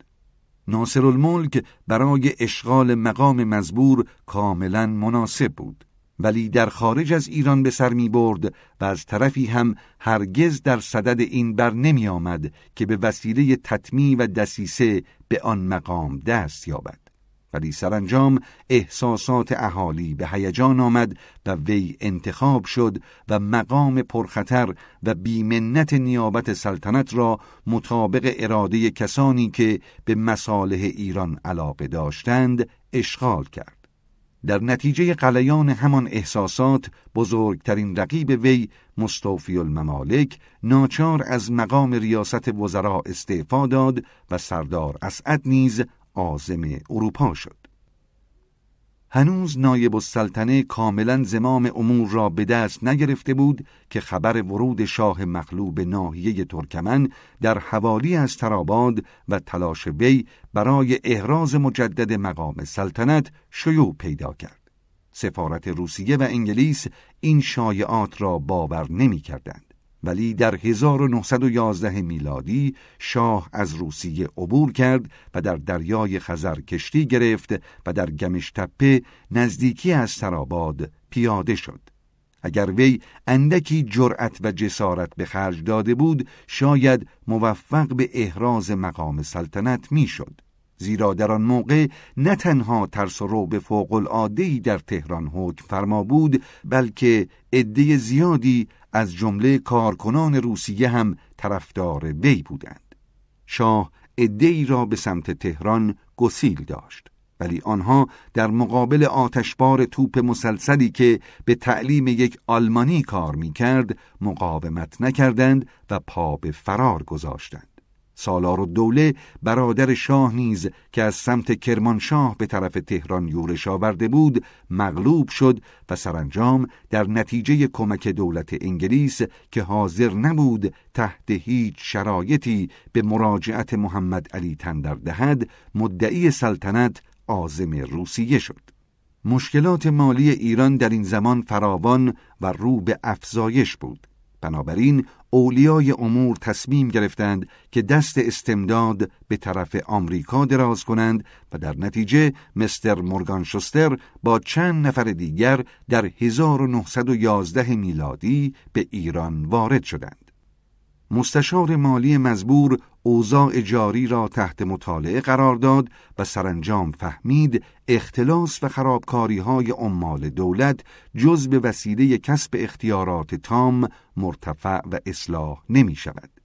مجلس فورا اختیارات تام به وی داد و او همچون فهمید که نفوذ دموکرات ها بیش از دیگران است خود را به دامن آنها انداخت شستر لیاقت و استعداد فوق العاده از خود بروز داد. ولی متاسفانه به همان نسبت که قابلیت و سخت کوشی داشت فاقد سلیقه و تدبیر بود. دولت روسیه هم که در پی بهانه میگشت کاملا با پیشنهادات وی مخالفت می‌کرد و از دیگر سو او نیز بیهوده از دید و بازدیدهای معمولی سفارتخانه ها امتنا میورزید. نایب السلطنه به وی دستور داد که در امور گمرک که تحت نظر صاحب منصبان بلژیکی به خوبی اداره می‌شد مداخله نکند ولی او علا رغم تمام این تذکرات شروع به دخالت در امور اداره گمرک کرد. شستر یک صاحب منصب انگلیسی را که علیه ایرانی ها و به طور جدی علیه روس ها موضع داشت برای تشکیل اداره خزانداری ژاندارمری استخدام کرد. سفارت روس به این قضیه اعتراض کرد و به صاحب منصب مذکور نیز دستور داده شد که به هندوستان مراجعت کند. دولت روسیه مصمم شد که شستر را از میان بدر کند و به موقع بهانه خوبی نیز به دست آورد. دولت ایران در صدد بود که املاک و دارایی شاه السلطنه برادر شاه مخلوع را که در اقدامات اخیر وی مشارکت داشت ضبط و توقیف کند. شستر ژاندارمهای خزانداری را برای اشغال پارک شاه السلطنه اعزام داشت. ولی ژنرال کنسول روس هم به عذر غیر موجه اینکه وی به بانک روس مقروض است ده نفر قزاق و دو نفر از منشیان کنسولگری را معمور کرد که از اقدامات جاندارم های شستر جلوگیری به عمل آورند و قزاق ها نیز به محض ورود معموران شستر به پارک آنها را توقیف کردند. روز بعد شستر عده بیشتری را به پارک مزبور فرستاد و آنان چند تن از قزاقهای ایرانی را که در آن محل در پادگان بودند خارج کردند. بعدا این طور شایع شد که جاندارم ها تفنگ های خود را به سمت دو نفر از صاحب منصبان روسی که از آن راه میگذشتند نشانه گرفتند ولی جاندارم ها این موضوع را انکار می کردند. اقدامات دولت روس اصولا بیدلیل بود و کارکنان کنسولگری نمی بایست بدون جهت در کار شوا السلطنه دخالتی می کردند. در حالی که وی خود را تحت حمایت دولت ترکیه قرار داده بود. ولی دیوانگی شستر و اعزام شمار زیادی ژاندارم برای اخراج مأموران کنسولگری حق دولت ایران را پایمال ساخت. بنابراین دولت روس التیماتومی به دولت ایران داد که ناگزیر مورد قبول واقع گردید و شستر منفصل شد. عدم موفقیت شستر بسیار اسباب تأسف بود و تنها تسلیتی که علاقمندان به وی به خود می‌دهند این است که اگر وی سلیقه و تدبیر هم به خرج داده بود باز روسیه بهانه‌هایی برای انفصال وی به دست می آورد. نحوستی که نصیب دولت روسیه شد هرگز بیش از زمانی نبود که به بمباران حرم متحر مشهد مقدس پرداخت که به انصاف می‌توان آن محل را جلال عالم تشیع نامید. در آن زمان نگارنده ژنرال کنسول خراسان و ناظر دسیس چینی های همکار روسی خود بودم که توجهات زیادی به منافع شاه مخلوع داشت و کار را به جایی رساند که یوسف حراتی یک نفر هوچی معروف را برای دسیسه و اسباب چینی تحریک کرد. یوسف حراتی جماعت زیادی را در اطراف حرم جمع آوری و برای آنان نطق می کرد. ژنرال کنسول روس همین موضوع را بهانه قرار داد و به عذر اینکه جان اتباع روسیه در خطر است عده زیادی قذاب به آنجا وارد کرد. افراد شناخته شده و محترمین مشهد تلاش داشتند بهانه‌ای به دست روسها ندهند و از فعالیت نظامی قزاقها جلوگیری کنند. ولی قافل از اینکه دولت روس در صدد است لطمه به حیثیت خراسان وارد آورده و بالاخره این موضوع را بدون عذر موجه یا غیر موجه به موقع اجرا خواهد گذاشت. نماینده روسها که دائما با کنسولگری روابط تلفنی داشت تبلیغات خود را ادامه داد و به تعداد جمعیت که غالبا زوار بودند افسود و سرانجام یک روز صبح روسها حرم را هدف توپ قرار دادند و ضمناً به قتل و قارت زوار مظلوم و سکنه بیگناه شهر مشغول شدند. ولی نمایندگان آنها که محرک اجتماع بودند مخفی شدند و از خطر مسون ماندند و شبانه از یکی از دروازه های مشهد که تحت نظر های روسی بود خارج شدند. بعدها سردسته آنها برای این جانب نامه ارسال داشت مبنی بر اینکه روزها در مقابل خدمات شایانی که وی به آنها کرده است پاداش قابلی به او ندادند. این احتمال وجود دارد که همکار روسی من از ارسال این نامه مطلع شده باشد زیرا مقامات دولتی ایران را تحریک کرد که یوسف حراتی را دستگیر و فوری اعدام کنند. دستگیر کننده وی به منظور ایجاد رعب و وحشت در جامعه با درشکهی که جنازه او در آن قرار داشت و به اقسام گل و ریحان تزئین شده بود دور شهر گردش کرد. این جسارت و بیحرمتی برای روسیه به غایت گران تمام شد زیرا ایرانیان از دولت روسیه متنفر شدند و هنوز هم اظهار نفرت می کنند. ما نیز که با دشمنان آنان دست اتحاد داده بودیم از این انزجار بی نصیب نماندیم. اوضاع ایران در سالهای قبل از جنگ بزرگ بی نهایت ناگوار و طاقت فرسا بود و به مرور ایام هرج و مرج رو به فزونی گذاشت و ایالات دوردست از فرمانبرداری از مرکز سر باز زدند. از جمله بلوچستان که از پرداخت مالیات و پذیرفتن حکومت خودداری کرد.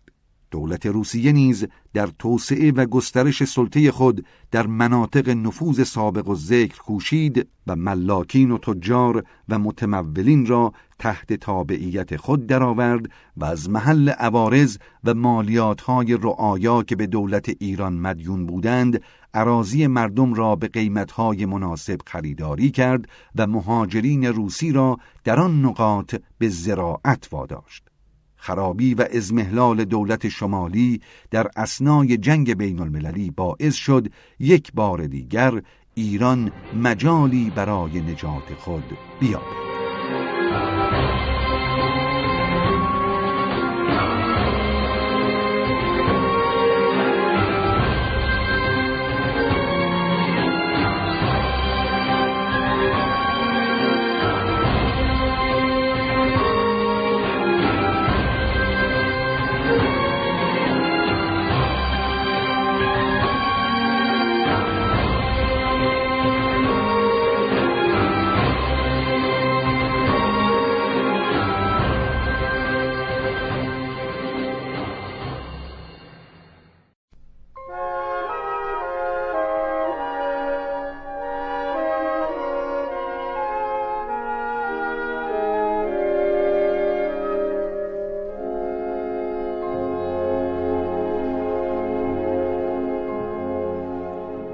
بیست ایران و جنگ بین المللی 1914 تا 1916 هیچ دولتی به قدر دولت ایران از جنگ های بزرگ خسارت و زیان ندیده است و هیچ دولتی هم مثل دولت ایران به منظور حفاظت از سرحدات و حمایت رعایای خود اینقدر خونسردی و بیکفایتی به خرج نداده است. کسانی که از دور ناظر قضایا بودند فکر نمی کردند مملکت دوردستی مانند ایران صحنه چنین منازعاتی واقع شود. نگارنده سعی دارم این نکته را روشن سازم که صدای پای جنگ جویان در اکثر ولایات ایران بلند شده است و سکنه این مملکت در نتیجه عدم لیاقت اولیای دولت ایران برای حفظ بیطرفی علنی خود لطمات و خسارات فوق العاده دیدند. مثلا آذربایجان واقع در شمال غربی ایران پیش از جنگ بزرگ هم مورد توجه کشورهای ترکیه و روس واقع شد و دو کشور مذکور در صدد بودند که به خرج دولت ایران جایگاه خود را در آن حدود مستحکم سازند. زیرا قوایی که آن نواحی را در دست داشته باشند نه تنها از سررشته کوههای مرتفعی که از آرارات به دریای سیاه امتداد دارد آسوده و راحتند بلکه حریف را نیز زیر دست خود خواهند داشت بدین لحاظ جای تعجب نبود که در آغاز جنگ بزرگ عدهای از قوای روس شمال آذربایجان را اشغال کردند و ترک ها را به وان عقب نشاندند.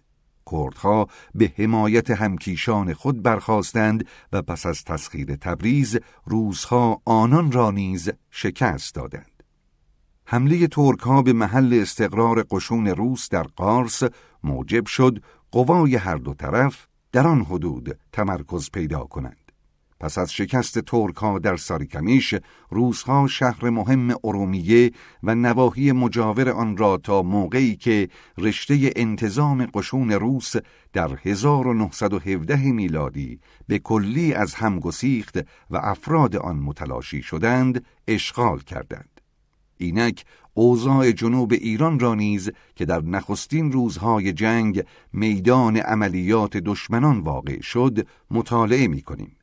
حکومت هندوستان وقوع عملیات خسمانه در آن حدود را پیش بینی کرد و یک دست قشون به جزایر بحرین گسیل داشت و یک فوج سوار نظام را نیز به حراست اروند کنار معمور کرد. علت قایی نگرانی دولت بریتانیا تصفیه خانه های نفت انگلیس و ایران واقع در جزیره آبادان بود که در چند مایلی محمره و مصب کارون به اروند کنار واقع شده است. اقدامات فوری دولت بریتانیا که به فتح بسره منجر شد منظور این دولت را که حفظ تصفیه خانه ها بود تأمین کرد.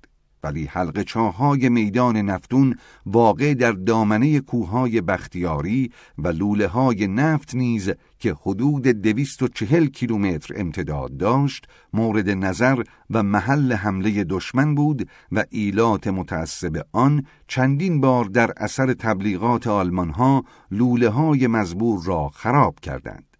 یک تیپ نظامی برای محافظت این منابع زی قیمت به اهواز اعزام گردید و با عده کثیری از قوای ترک مواجه شد. تا اینکه لشکر دوازدهم قوای دشمن را از خاک ایران خارج کرد و تقریبا آنها را به دست سر چارلز تاونسند انداخت. وی پیش از اینکه لشکر مغلوب ترک آگاه شود کوتل اماره را تسخیر کرد.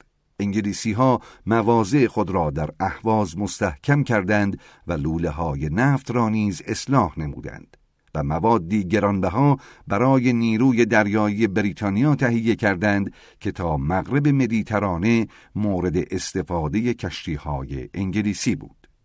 میان روسها در شمال غربی و انگلیسها در جنوب غربی شاهراه معروفی است که از بغداد به ایران از میان کوههای متوازی فلات امتداد دارد و قوای دشمن آزادانه می‌تواند این شاهراه را مورد استفاده قرار دهد. در آوریل 1915 میلادی عدهای از قوای ترک به سمت کرمانشاه پیشروی و کنسول روس و انگلیس را خارج کردند. طرفداران آلمان و اتریش در سراسر ایران با اسلحه و پول کافی مشغول کار بودند. این عده قوای خود را تجهیز کردند و نقاط مرکزی و جنوبی ایران را اشغال و کنسولهای روس و انگلیس را خارج ساختند. آلمان ها و اتریشی ها از قتل و کشتار نیز امتناع نداشتند. نامه از یکی از صاحب منصبان آلمانی موسوم به سیلر به دست آمده مبنی بر اینکه وی وسایل حمله به ژنرال کنسول انگلیس را در اصفهان فراهم کرده است و در نتیجه او مجروح شده و نایب روس هم به قتل رسیده است.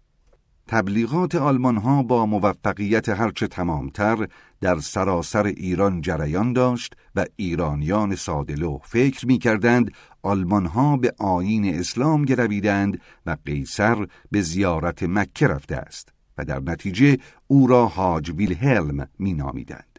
از زبردستترین مبلغین آلمانی واسموس بود که جماعت متنفذ کثیری را در حوالی بوشهر به نفع آلمان ها تحریک کرد و ما را مجبور ساخت که بر تعداد نظامیان بندر مزبور بیافزاییم. وی وسایل دستگیری انگلیسی های مقیم شیراز را فراهم آورد و آنان را در حوالی بوشهر توقیف کرد و نایب کنسول شیراز در اثر اقدامات وی به قتل رسید. در اواخر 1915 میلادی حتی یک صاحب منصب و تاجر انگلیسی در مرکز و جنوب ایران وجود نداشت و انگلیسی ها فقط در بنادر می توانستند مقامات خود را حفظ کنند. ولی وضع شمال رضایت بخش بود. قشون روس برای جلوگیری از تهدید متحدین که سفارتخانه های آنان پر از جاسوسان و فراریان جنگ بود در انزلی پیاده شده بودند.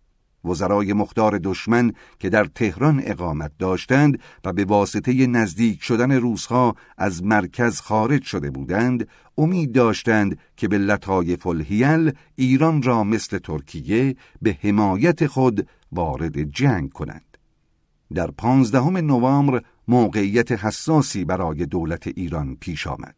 وزرای مختار متحدین شاه را اغوا کردند و به وی اظهار داشتند قشون روس تهران را یغما خواهند کرد و اگر او را به قتل نرسانند قطعا توقیف می کنند.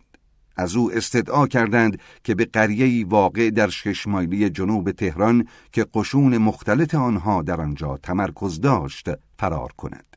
وزرای مختار مذکور چند نفر از اعضای برجسته کابینه و عدهای از نمایندگان مجلس را به وسیله رشوه تطمیع کردند. آنها اطمینان داشتند شاه از آنان پیروی خواهد کرد. ولی نمایندگان بریتانیا و روس به شاه تذکر دادند که اگر او بیطرفی خود را نقض کند و خود را به دامان متحدین بیندازد تاج و تخت را از دست می‌دهد. همچنین اطمینان دادند که قشون روس وارد تهران نخواهد شد. شاه سرانجام به حقیقت قضایا پی برد و تصمیم گرفت در تهران توقف کند. نیروهای روس کارکنان متحدین را که از هر طرف مشغول فعالیت بودند متفرق ساختند و در اواخر سال کاشان را تصرف کردند و اصفهان را که تحت تصرف بختیاری های آلمان دوست قرار داشت در معرض تهدید قرار دادند. جزر و مد جنگ در 1916 میلادی در امتداد آن شاهراه تاریخی واقع در مغرب ایران به وقوع پیوست. در بادی امر ترک ها موفق شدند و اندکی پس از جنگ تیسفون و حرکت انگلیسی ها به کوتل اماره وارد خاک ایران شدند و تا حوالی همدان پیشرفت کردند. ولی روسها که روحیه آنها به واسطه عملیات درخشان و فتح نمایان ارزنت و روم تقویت شده بود به زودی پیشرفت کردند و نفرات دشمن را از فلات خارج ساختند. سقوط کوتل اماره باعث ایجاد تغییراتی کلی در اوضاع شد و در حدود هجده هزار نفر ترک با پنجاه و چهار اراد توپ برای تسخیر ایران آماده شدند. این عده روزها را که به مراتب از آنها کمتر بودند به جلو راندند و کرمانشاه و بعدا همدان را تصرف کردند. روزها نیز در شمال مواضع خود را مستحکم کردند. قزوین را اشغال نمودند و عدهای از آنها به سمت تهران حرکت کردند. جریان قضایا در ماه سپتامبر بدین منوال بود و تا پایان سال نیز تغییرات زیادی رخ نداد. در جنوب نیز انگلیسی ها در تلاش بودند اوضاع سال قبل را تکرار کنند. در ماه مارس 1916 میلادی نگارنده به همراه سه نفر صاحب منصب دیگر به بندر عباس آزم شدم. ما مأموریت داشتیم قوایی به اسم تفنگداران جنوب ایران تشکیل دهیم. نفوذ انگلیسی ها در این موقع به غایت محدود بود و سقوط کوتل اماره نیز به کاهش آن کمک کرد. ولی به تدریج قضایا بر وفق مراد به جریان افتاد. قوام الملک که مثل نسلهای گذشتهش والی فارس و سرکرده ایل عرب بود در بهبوهه اختشاشاتی که منتهی به دستگیری کلونل شد از شیراز ترد شده بود. مخالفین وی به دستیاری جاندارم هایی که تحت فرمان صاحب منصبان سوئدی و زیر نفوذ آلمانی ها بودند شیراز را اشغال کردند. قوام سر پرسی کاکس نماینده توانای بریتانیا را ملاقات کرد و وی چند توپ کهنه برای او تهیه کرد و نگارنده هم مقداری تفنگ و مهمات دیگر برای وی فرستاد. درباره این کمک های مختصر به قدری گذافه گویی شد که در نتیجه همان شایعات و به واسطه اینکه تبلیغات در ایران بیش از حد مؤثر است دشمنان قوام تسلیم شدند و وی را در سرکوبی جاندارم هایی که به شیراز فراری شده بودند همراهی و معازدت کردند. در این موقع بدبختانه قوام به واسطه سقوط از اسب درگذشت و فرزند وی به نمایندگی دولت ایران زمام امور فارس را به دست گرفت. اقامت من در بندر عباس دو ماه طول کشید. در ظرف این مدت به تشکیل یک فوج نظامی موفق شدم و سپس با 500 سرنیزه و یک محافظ سوار و چند اراده توپ صحرایی به سمت کرمان که تا بندر حدود 290 کیلومتر مسافت داشت حرکت کردم تا اوضاع آن حدود را مطابق دلخواه به جریان بیندازم.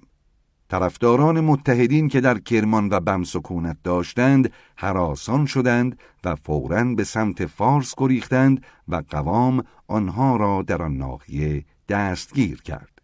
قشون ما به کرمان وارد شدند و از طرف تمام طبقات که چندین سال در سمت کنسولگری دولت بریتانیا با آنها دوستی داشتم استقبال شایانی از ما کردند. در حین ورود اعضای کارکنان تلگرافخانه و بانک که همراه ما بودند دوایر مربوطه را افتتاح کردند. عناصر هرج و مرج طلب که جان و مال اهالی را در معرض تهدید درآورده بودند در موقع فرار آلمان ها گریختند و بدین ترتیب اوضاع کرمان قرین سکون و آرامش شد و همه امور به جریان عادی خود افتاد. تشکیل قشون SPR یا پلیس جنوب به زودی شروع شد و به مساعدت و دستیاری ملاکین که امنیت و آرامش را به اختشاش و هرج و مرج ترجیح می‌دادند تیپ کرمان به تدریج سر و صورتی گرفت و قوای آن مورد توجه واقع شدند. پس از شش هفته توقف در ماه آگوست ستون ما به سمت یزد در حدود 350 کیلومتری کرمان حرکت کرد که کلونی انگلیسی ها نیز اخیرا بدانجا مراجعت کرده بودند. مقصد اصلی ما این بود که مستقیم به سمت شیراز که مرکز اختشاشات جنوب ایران به شمار می رفت حرکت کنیم. ولی پیشروی قوای ترک به همدان و حرکت یک عده از آنها با توپخانه و آتشبار به سمت اصفهان که فقط 600 نفر قزاق روسی و دو اراد توپ صحرایی محافظ آن بودند اجرای تصمیم ما را به تأخیر انداخت. در این موقع از اصفهان از من یاری خواسته شد و من مأموریت پیدا کردم که به منظور کمک به پادگان اصفهان حرکت کنم. 300 کیلومتر مسافت را به واسطه وصول اخبار حراسانگیز به سرعت هرچه تمامتر طی کردیم. ترک ها به حدود 120 کیلومتری اصفهان رسیده بودند ولی دیگر جرأت پیشرفت پیدا نکردند و احتمال داشت عده قوای مرا بیش از آنچه بوده و خطر آن را فوق العاده تر تصور کرده بودند. اهالی اصفهان که ارامنه جلفا نیز جزو بودند پذیرایی گرمی از ما به عمل آوردند. اگر ترک ها موفق به تصرف اصفهان شده بودند ارامنه جز اینکه فرار کنند یا از دم شمشیر ترک ها بگذرند چاره دیگری نداشتند و کلونی های انگلیسی و روسی نیز که جدیدن مراجعت کرده بودند ناچار باید از شهر خارج می شدند و مجددا در بیابانها سرگردان و آواره می گشتند. هنگام توقف در اصفهان به علت شکست فاحشی که بر راه زنان و سارقین اطراف وارد آوردیم جاده تجارتی اهواز مجددا گشوده شد و برای افرادی هم که لباسهای آنها مندرس و کهنه شده بود لباس تازه تدارک دیدیم این نکته نیز باید ذکر شود که در این موقع ما هیچ وسیله ارتباطی در دست نداشتیم و فقط به جریانات مملکت اعتماد می کردیم. در ماه اکتبر ستون ما به منظور طی مسافت دوری در حدود 525 کیلومتر به شیراز حرکت کرد. در راهها و جاده ها هیچ قافله و کاروانی دیده نمی‌شد و سکنه روستاها و قصبات به دلیل فقدان مشتری جهت خرید غلات و حبوبات خود به سطوح آمده بودند و همه جا صحبت از تاخت و تاز ایلات و اشایر بود که از اختشاشات سوء استفاده می کردند و از اطراف به تاراج و چپاول مشغول شده بودند. در این ایام ایلات به گرمسیر رفتند و تاخت و تازه آنها موقتا خاتمه پیدا کرد و بیم حمله هم از طرف آنها نمی رفت. ستون ما سرانجام در ماه نوامبر به شیراز وارد شد و بدین ترتیب مسافتی بالغ بر 1600 کیلومتر را در قلب مملکت ایران به پایان رساند.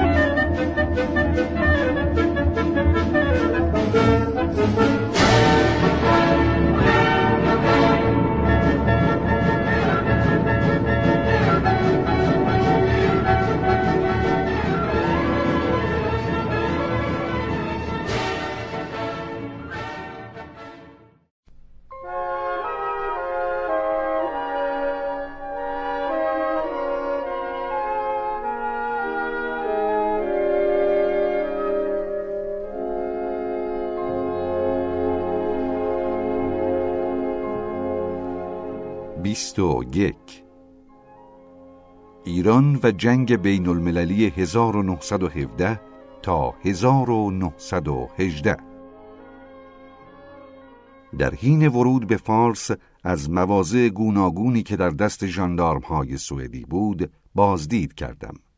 جاندارم ها به واسطه تعویق چند ماهی حقوقشان گرسنه و بیپول و فاقد نظام و دیسیپلین بودند. موقعیت ما به واسطه فعالیت قوای مزبور بر ضد آلمان ها با مشکلات زیادی روبرو بود. من صاحب منصبان زیادی را تحت فرمان خود نداشتم تا زمام امور این عده کثیر را در دست بگیرند. و اگر هم آنها را تحت نظر نمی گرفتم بیم آن می رفت متفرق شوند و به دسته های قارتگر تبدیل شوند و مستقیم و غیر مستقیم به جان مردم بیدفاع بیفتند. مثلا پس از تحقیقات کافی معلوم شد شطور و گوسفند دهات فارس ظرف چند سال اخیر به یک چهار روم کاهش یافته است. جمعیت اهالی نیز پانزده تا 20 درصد کم شده بود. گستاخانه ترین اقدامات در بعضی مواقع بهترین کارها به شمار می رود و از این نظر روز بعد از ورود خود به شیراز به صاحب منصبان ایرانی خاطر نشان کردم قشون اسپیار را برای ایران و به موافقت دولت آن تشکیل دهم و همچنین تصمیم گرفتم قوای ژاندارم را نیز تحت نظر بگیرم. اکثریت آنها قلبا خواستار وضعیتی بودند که حقوق و جیره و علوفه حیوانات و لباس آنها را تأمین کند و با آنها به مهربانی سلوک شود. ولی اقلیت مقتدری با تغییر وضع مخالفت به عمل آوردند و بدبختانه اکثر صاحب منصبان جدی فعال نیز جزو این اقلیت بودند. در بهار 1917 میلادی ادهی صاحب منصب با کفایت به من پیوستند. در واقع شیوه سلوک صاحب منصبان و کارکنان جز که سعی داشتند برای قوای نظامی اهمیت و اعتباری دست و پا کنند شایان تقدیر است. هر کدام از آنها به حدی تلاش می کرد که گویی موفقیت هایی که بدان دست می یافتیم فقط مربوط به مجاهدات همان یک نفر است. از جمله مسائلی که باید هرچه زودتر مورد توجه قرار گیرد موضوع صاحب منصبان آلمانی و اتریشی بود که در شیراز توقیف شده بودند زیرا آنها به سهولت می توانستند به دسیسه و اسباب چینی مشغول شوند و ایرانی ها و دشمنان را علیه ما تحریک کنند و از طرفی دیگر وجود آنها برای مصادر دولتی ایران نیز اسباب نگرانی بود. بالاخره تصمیم گرفته شد آنها را با اینکه تجزیه قوای مختصر ما خطر عمده‌ای به شمار می‌رفت با تعداد قابل توجهی نیرو تحت الحفظ به اصفهان گسیل داریم و روسها نیز آنها را از آنجا به بادکوبه فرستادند از جمله مسائل مهم دیگر که در فارس با آن مواجه بودیم مناسبات و روابط ما با قشقایی ها و عرب ها و سایر ایلات و اشایر آن ایالت بود. قشقایی ها سی هزار و عرب ها هفتاد هزار نفر بودند. از این گذشته در مواقع ییلاق و قشلاق که از حوالی خلیج به نواحی مرتفع فارس نقل مکان می کردند، هیچ روستا و قصبه از تاخت و تاز آنها در امان نبود. اشایر مذکور نسبت به ما کینه داشتند. زیرا چپاول و تاراج در نظر آنها کار مشروعی به شمار می رفت و فهمیده بودند که انگلیسی ها برای جلوگیری از یغماگری در فارس اقامت کردند. سولت و دوله ایلخانی قشقایی شاه بیجیفه شیراز بود و هرگاه یکی از ولایات فارس از وی احوال پرسی و دلجویی نمی کرد فوراً افراد ایل اطراف شیراز را می گرفتند و از ورود آزوقه و ارزاق جلوگیری می کردند و در نتیجه این اقدامات قحطی و بلوا در شهر تولید و والی منفصل می شد. سولت کلیه وجوه مالیاتی را از افراد اشیره خود می گرفت ولی یک دینار آن از کیسه او بیرون نمی رفت و بدین وسیله تمول سرشاری به هم زده بود و خوشبختی ما این بود که وی خصت و لعامت طبع فوق العاده داشت.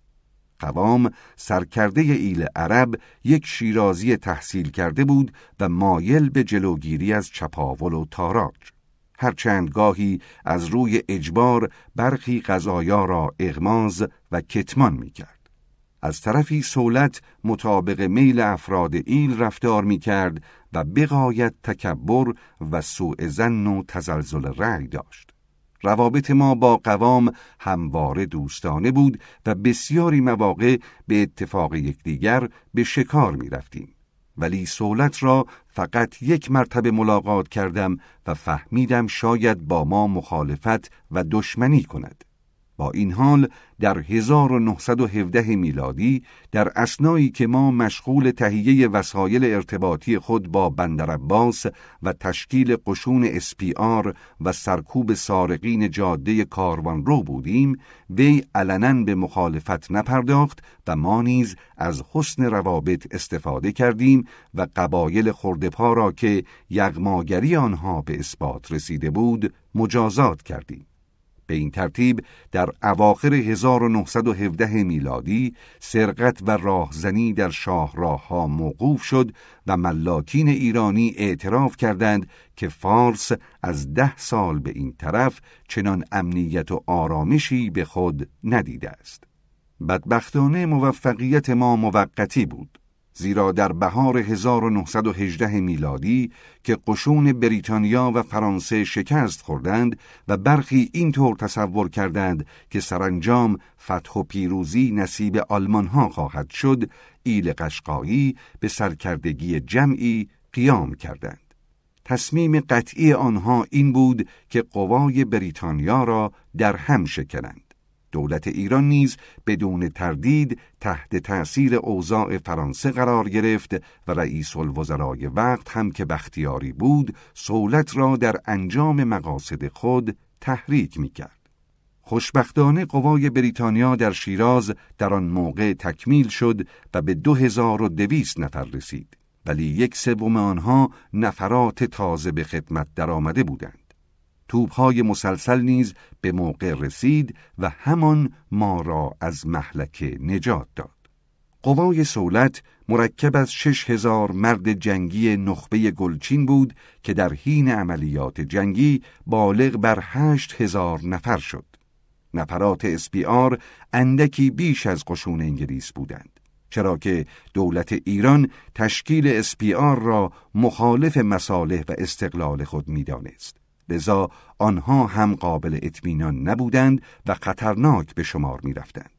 قوام در شیراز و اطراف شهر دو هزار نفر عرب تحت فرمان داشت و این عده اگر قبل از تعیین نتیجه قطعی جنگ سربر نمی آوردند به طور حتم به هنگام ختم قضایا به طرف شکست خورده حمله می کردند.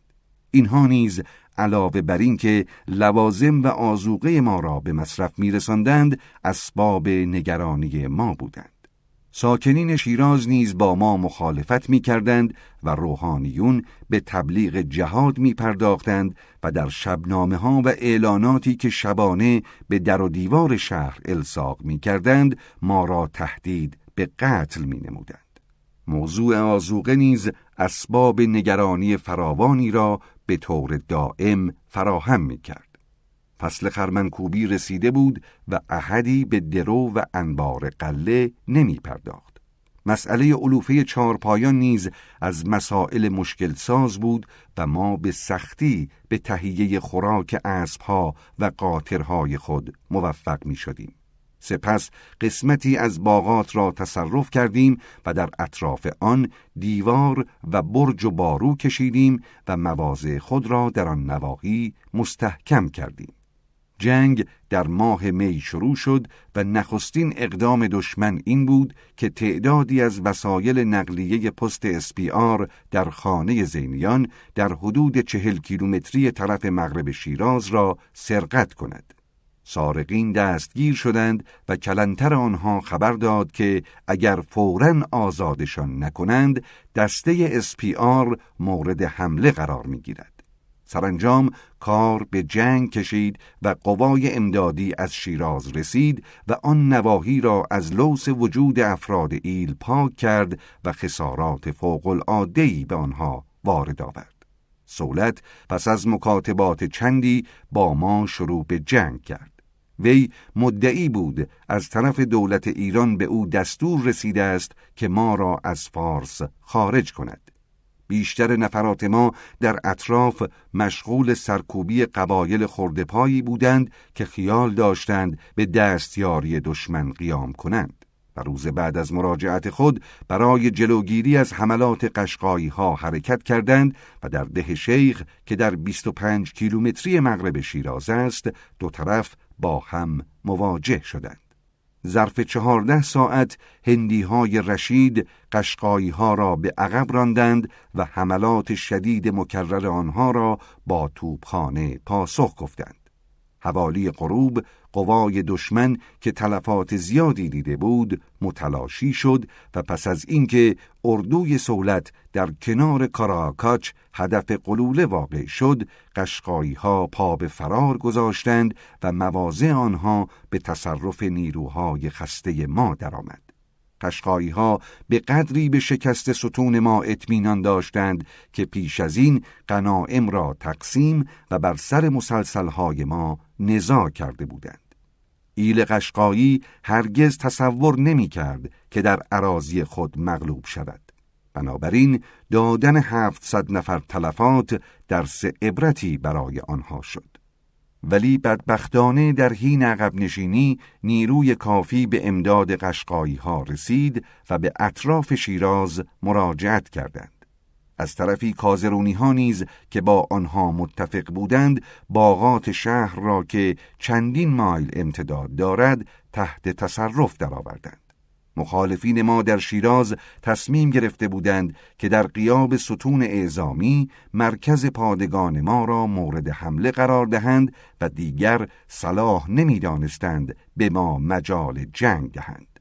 عده ما نیز به واسطه تلفات جنگ و شیوع وبا رو به تقلیل گذاشته بود. بنابراین هیچ اقدامی به عمل نیاوردیم تا افراد دشمن به شیراز نزدیک شوند و ما بتوانیم در دشت صاف و مسطحی با حریف به جدال بپردازیم. در این هنگام وظیفه ما بود تا خود را در مقابل هر گونه خیانت و اقدام سوی مسون بداریم. روزی خبردار شدیم مخالفین تصمیم دارند در 17 ژوئن متفقا به ما حمله کنند و شیرازی ها نیز قول دادند که شورش کنند و در قیاب ستون اعزامی به مرکز پادگان هجوم بیاورند. ولی یک روز قبل از اینکه مخالفین شروع به کار کنند یک ستون از ما به جنگ پرداخت و ناگهان کازرونی ها را مورد حمله قرار داد و پاسی از شب نگذشته تا احمد آباد در حدود 6 کیلومتری مرکز پادگان پیشرفت کرد و از آنجا شروع به عقب نشینی نمود. در این موقع همانطور که پیش بینی شده بود عده کثیری از قشقایی ها یورش آوردند و خود را آماج گلوله های توپ قرار دادند.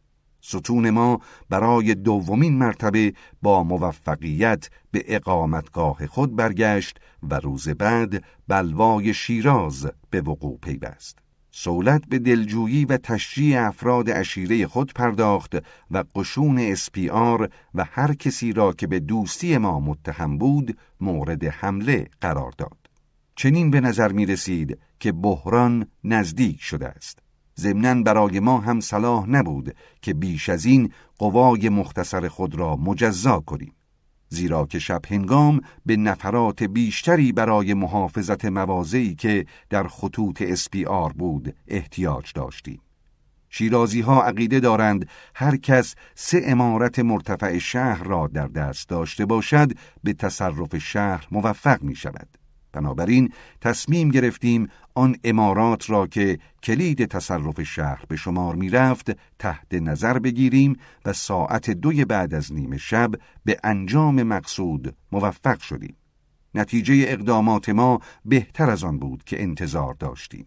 زیرا صبح که شیرازی ها دیدند آن امارات در تصرف قوای بریتانیاست فهمیدند که برد با ما خواهد بود و بدین لحاظ به سرعت دکانهای خود را گشودند و به کسب و کار مشغول شدند.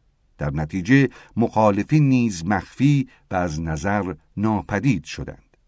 چون موفقیت بریتانیا مسلم و مخرز شد والی فارس به اشاره ما برادر سولت را به ایلخانی قشقایی ها انتخاب کرد. قوام نیز به طرفداری انگلیسی ها مشغول توطعه چینی شده بود. در نتیجه در ایل قشقایی نفاق افتاد و جمعی علیه سولت قیام کردند.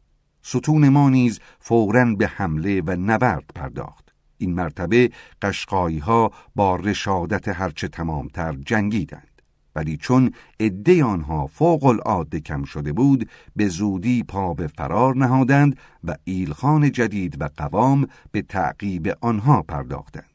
سولت در فیروزآباد باز مختصر مقاومتی به عمل آورد و مجددا مغلوب شد و با یک دسته اندک از طرفداران با وفای خود گریخت. سه ماه بعد مجددا ادهی را جمع آوری کرد و ایلخان جدید را محاصره کرد. ولی ستون ما برای کمک به ایلخان در میدان جنگ حاضر شد و چنان ضربه شدیدی به سولت وارد آورد که وی زاری کنان گریخت و از آن زمان تا کنون معتکف و گوش نشین شده است. اما قوای غالب و مغلوب گرفتار آنفلانزای شدیدی شدند که به شدت هرچه تمامتر در ناحیه فارس بروز کرد و ظرف چند روز در حدود هجده درصد از افواج هندی را از پا درآورد. ولی ایرانی ها تلفات بیشتری دادند. روی هم رفته این پیش آمد تجربه تلق و ناگواری برای ما بود. اما باز خوشوقت شدیم که این بلای ناگهانی قبل از شکست قطعی قشقایی ها نازل نشد. عده سپاهیان بوشهر که تحت فرماندهی ماژور ژنرال داگلاس بودند در تابستان اضافه شد و برای افتتاح راه بوشهر به شیراز اقداماتی به عمل آمد. مسافت این راه فقط 290 کیلومتر است ولی هیچ یک از راه های تجارتی به این صعوبت و اشکال نیست. زیرا در تابستان حرارت در حوالی سواحل فوق العاده شدید و در عواست زمستان برودت هوا در اکثر گردنه ها بی نهایت طاقت فرساست. ستون بوشهر نیز مبتلا به آنفولانزا شد ولی نه به آن شدت ستون شیراز و همین قضیه اندکی عملیات آنها را به تأخیر انداخت. عده قوای مزبور روی هم رفته بیست هزار نفر بود و تنها اشکالی که داشتند همان عدم وجود آزوقه کافی و وسایل ارتباطی بود. راهان مختصری به طول 60 کیلومتر از وسط جلگه به برازجان کشیده شد و از آنجا به دالکی که 19 کیلومتر مسافت داشت. گاری و اراده به خوبی عبور می کرد. ولی از این نقطه به بالا بی نهایت صعب العبور بود و اقدامات فوق العاده شایانی از طرف انگلیسی ها برای افتتاح یک جاده خوب قافل رو به عمل آمد. در ماه جوان کازرون به مساعدت ستون فارس تحت تصرف قوای بریتانیا درآمد و عملیات خیرخواهانه انگلیسی ها ادامه پیدا کرد و در بهار 1919 میلادی که از ایران خارج شدند اتومبیل ولی نه آنقدرها به سهولت می توانست از بوشهر به شیراز برود. اگر کسی آگاه به اوضاع و موقعیت‌های جغرافیایی ایران باشد آن وقت به خوبی از عملیات این عده قدردانی خواهد کرد. ولی برای کسانی که فاقد اطلاعات کافی باشند اقتباس چند جمله زیل از کتاب پیرلوتی کافی خواهد بود. در حقیقت مهتر من دیوانه است که ادعا می کند اینجا جاده است و سعی دارد که اسب خود را از اینجا بالا ببرد. این محل به پلکان بیشتر شباهت دارد تا به جاده. آن هم پلکانی که بیشتر مخصوص بزهای کوهی است. حتی به پلکان هم شباهت زیادی ندارد. افواج هندی تحت فرمان داگلاس این اوضاع را به کل تغییر دادند. به واسطه محدودیت صفحات به طور مختصر به عملیات نمایان ژنرال دوسترویل اشاره می کنند. وی در 1918 میلادی به سرکردگی عدهای معمور شد از پیشرفت دشمن در قفقاز جلوگیری کند و ارامنه و گرجی ها را در دفاع از وطن خود مساعدت نماید. این عده شش هفته تمام بادکوبه را در مقابل حملات ترک ها حفظ کردند ولی بعدا مجبور به تخلیه شهر شدند. دونسترویل در ایران نقش مهمی بازی کرد. زیرا اگر به واسطه عملیات وی نبود میرزا کوچکخان رهبر جنگلی ها که عده کثیری را دور خود جمع کرده بود به تهران یورش می آورد و شاید سلسله قاجاریه را منقرض می ساخت و ایران را به حمایت از متحدین وارد جنگ می کرد. دونسترویل همچنین مراقب عملیات ترک در آذربایجان هم بود و با قوای مختصری که تحت فرمان داشت تا حدی اقدامات خسمانه آنها را خونسا می کرد. شرح جریان فوق به خوبی حاکی از ضعف قوای ایران برای حفظ سرحدات خود است. عدم کفایت دولت ایران باعث ایجاد مشکلات فوق العاده برای دولتهای بریتانیا و روس شد و دولتهای مذکور مجبور شدند لشکریان خود را به خاک ایران وارد کنند چرا که در غیر این صورت قوای دشمن از طریق ایران به هندوستان و افغانستان هجوم می آورد. ولایات غربی و شمال غربی ایران چون در معرض تاخت و تاز قوای متخاصم بود خسارات فوق العاده دید و ارزاق و آزوقه رو به نقصان و کمیابی گذاشت. ولی از طرفی هم دولتهای درگیر جنگ وجوهات گذافی بین تمام طبقات تقسیم کردند و طلا که پیش از جنگ به ندرت در بازارهای ایران دیده می‌شد همه جا به شدت رواج یافت و از این مهمتر اصلاحاتی که در وسایل ارتباطی مملکت به عمل آمد بی نهایت برای ایران مفید واقع شد جاده کرمانشاه به همدان شوسه شد و اینک اتومبیل مستقیم از انزلی به بغداد می رود. در بالا به جاده سازی قابل توجه جنوب یعنی راه بین شیراز و بوشهر نیز اشاره کردم و خود من نیز در ساختن جاده اتومبیل روی عباسی به اصفهان از طریق سعیدآباد و نیریز و شیراز اقدامات لازم را به عمل آوردم. اتومبیل می توانست در خطوط جنوبی ایران که متجاوز از یک هزار مایل امتداد دارد طی مسیر کند. از طرفی شکست قوای قشقایی نیز موجب اعاده اقتدار دولت در جنوب ایران بود در نهایت روستاییان و کشاورزان به کشت و زرع بیشتر با امید برداشت محصول بهتر تشویق شدند.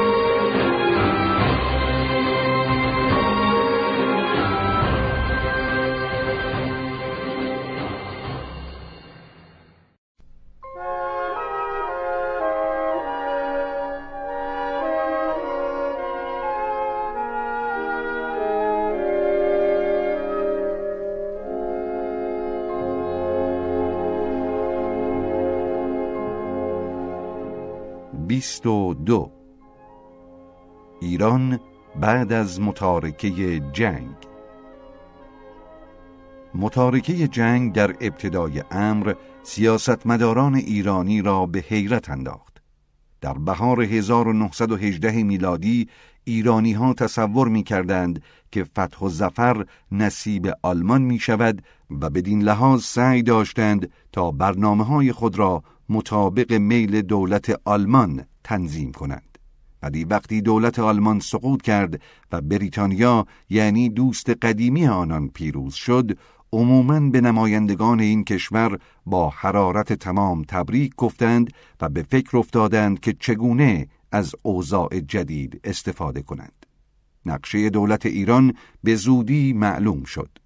در اوایل 1919 میلادی هیئت نمایندگان دولت به پاریس وارد شد تا دعاوی دولت ایران را به پیشگاه کنفرانس صلح تقدیم کند. این دعاوی از لحاظ مقایسه افکار و خیالات ایرانی ها شایان مطالعه است. دعاوی مزبور به سه قسمت تحت عناوین استقلال سیاسی، قضایی و اقتصادی تقسیم و در قسمت اول الغای معاهده روس و انگلیس خواسته شده بود. مواد معاهده مذکور تا آنجایی که دولت بریتانیا به آن علاقه داشت به خودی خود منسوخ و ملغا شده بود. ولی مطالبات دیگر دولت ایران از قبیل اخراج قوای کنسولگری ها و الغای محاکم آنها غیر موجه به شمار می رفت. اروپایی های مقیم ایران در مواقعی که اختشاشات محلی رخ می دهد مورد توهین واقع می شوند. زیرا شورشیان و آشوب طلبان با حد حرمت اروپاییان وسایل انفصال و ازل حکومت محل را فراهم می سازند. از این گذشته در مواقع اختشاش به طور دائم تیراندازی جریان دارد و جان و مال اروپاییان در خطر است. مثلا وقتی در مشهد جنرال بودم هفت ماه تمام به طور شبانه روز تیراندازی می‌شد و خانواده من در وحشت بسیاری بودند. لذا خروج قوای کنسولگری ها امکان پذیر نبود. الغای محاکم کنسولگری نیز به طور حتم صلاح نبود. شاید چندان قابل تصور نباشد ولی این موضوع حقیقت دارد که اکثر حکام با سارقین و راهزنانی که راهها و خیابانها را مسدود می کنند و در تخریب ایران می کوشند همکاری دارند. قبل از شروع جنگ بزرگ یک دسته از سوارهای هندی جماعتی از دزدها را که به تاراج قافله‌ای مشغول بودند دستگیر کردند و به مشهد آوردند. و پس از تحقیقات لازم معلوم شد که این عده وابسته به حکومت محل هستند. والی ایالت شخصا نزد من این نکته را اعتراف کرد و اظهار داشت که این گونه کارها از دوران گذشته معمول بوده است. حکومت اصفهان هم در 1917 میلادی هر جاده ای را در مقابل اخذ مبلغ معینی در روز به جماعتی از دزدها اجاره می‌داد و علاوه بر اخذ آن مبلغ معین از وجه فروش مالهای مسروقه نیز به عایدات نامشروع خود میافزود. تا دولت ایران به تنظیم و آرامش داخل مملکت موفق نشود از سرپرستی و حمایت کنسولگری ها نباید صرف نظر کرد. با اینکه دولت ایران قادر به ایجاد امنیت در داخل سرحدات خود نیست رسما از کنفرانس صلح تقاضا داشت که حدود دولت شاهنشاهی همان حدود ایام شکوه ایران تعیین شود. مثلا از طرف مشرق می‌خواست جیهون را سرحد قرار دهد. به عبارت دیگر ماوراء دریای خزر و مرب و خیوه را الحاق کند و از طرف شمال غربی نیز تا قلعه معروف دربند یعنی ایروان و ارمنستان و باکو ادعای مالکیت داشت. از طرف مغرب هم آرزوهای زیادی داشت. یعنی به تمام ناحیه کردستان و مراکز مهم سرزمین های دیاربکر چشم دوخته بود و خلاصه قصد تملک تمام ولایات آسیای صغیر را تا حوالی فرات داشت اگر نمایندگان ایران به انجام مقاصد خود نائل شده بودند دولت ایران هیچگاه نمی توانست این ولایات دور را اداره کند و در راه نیل به مقصود خزانه نسبتا توهی آن هم کاملا شسته و رفته می‌شد. دعاوی دولت ایران راجع به اخذ قرامات قابل قبول بود و احساسات دوستانه ما را نیز تحریک کرد. زیرا قوای روس و ترک که گاهی پیشرفت و زمانی عقب نشینی می کردند و بعداً قوای تجزیه شده روسها که به کشور خود مراجعت می کردند نه تنها ایرانیان را از حیث آزوقه و ارزاق در مزیقه انداختند بلکه امارات و منازل اهالی را نیز خراب کردند و چوبها و تیرهای ساختمانها را به جای هیزم می سوزندند. ولی در دیگر نقاط ایران افراد قشون لوازم را از اهالی می خریدند و امنیت و آرامش نیز برای عامه اهالی به وجود آمد در حالی که در مغرب ایران تلفات جانی و مالی ایرانیان زیاد بود اگر قرامات هم پرداخت می‌شد مصادر امور در تهران اختلاس می کردند و هیچگاه این پولها به کسانی که استحقاق اخسان را داشتند نمی رسید. پس از متارکه جنگ دولت بریتانیا در صدد برآمد که از سقوط دولت ایران جلوگیری کند و سر پرسی کاکس که عملیات مشعشع و درخشان وی در خلیج فارس و عراق کاملا معروف و مشهور است موقتا به سفارت دربار تهران انتخاب شد و نه ماه مذاکرات برای انجام این مقصود جریان داشت سرانجام در آگوست 1919 میلادی آن مذاکرات به انعقاد قرارداد انگلیس و ایران منتهی شد. به موجب قرارداد مذکور دولت انگلیس وعده های مکرر خود را مبنی بر احترام به تمامیت و استقلال ایران تأیید کرد و متعهد شد که مستشاران و متخصصینی برای ایران بفرستد که دولت این کشور به آنان اختیارات کافی دهد و با آنها قرارداد ببندد. همچنین دولت بریتانیا متقبل شد که اسلحه و لوازم این صاحب منصبان را بر اساس نظر کمیسیون نظامی که از متخصصین ایرانی و انگلیسی تشکیل می‌شد تهیه کند. کمیسیون مزبور موظف بود تشکیل جلسه دهد و احتیاجات ایران را دایر بر تشکیل قوای متحد و شکلی تعیین کند و دولت بریتانیا متحد شد مبلغی پیشکشی برای تأمین لوازم این قوا بپردازد.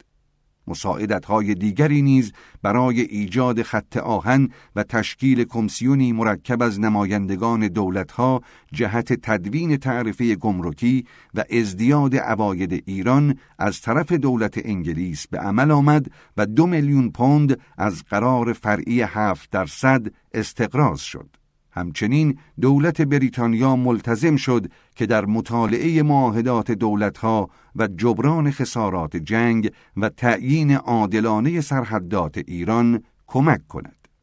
متاسفانه این قرارداد به مجمع ملل متحد تسلیم نشد و لورد گری لزوم این کار را تذکر داد و همین موضوع باعث شد که انعقاد قرارداد مزبور در دنیا انعکاس و تأثیر سویی به وجود آورد.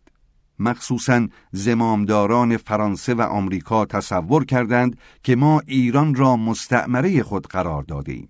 در حالی که ما چون آن مملکت را ضعیف و بی سرپرست دیدیم و از سه قرن به این طرف روابط دوستی ما شدت یافته بود و مستحکم می‌شد و از طرفی عظمت و ابهت ایران قدیم نیز شایسته احترام بود به انعقاد چنین قراردادی مبادرت کردیم.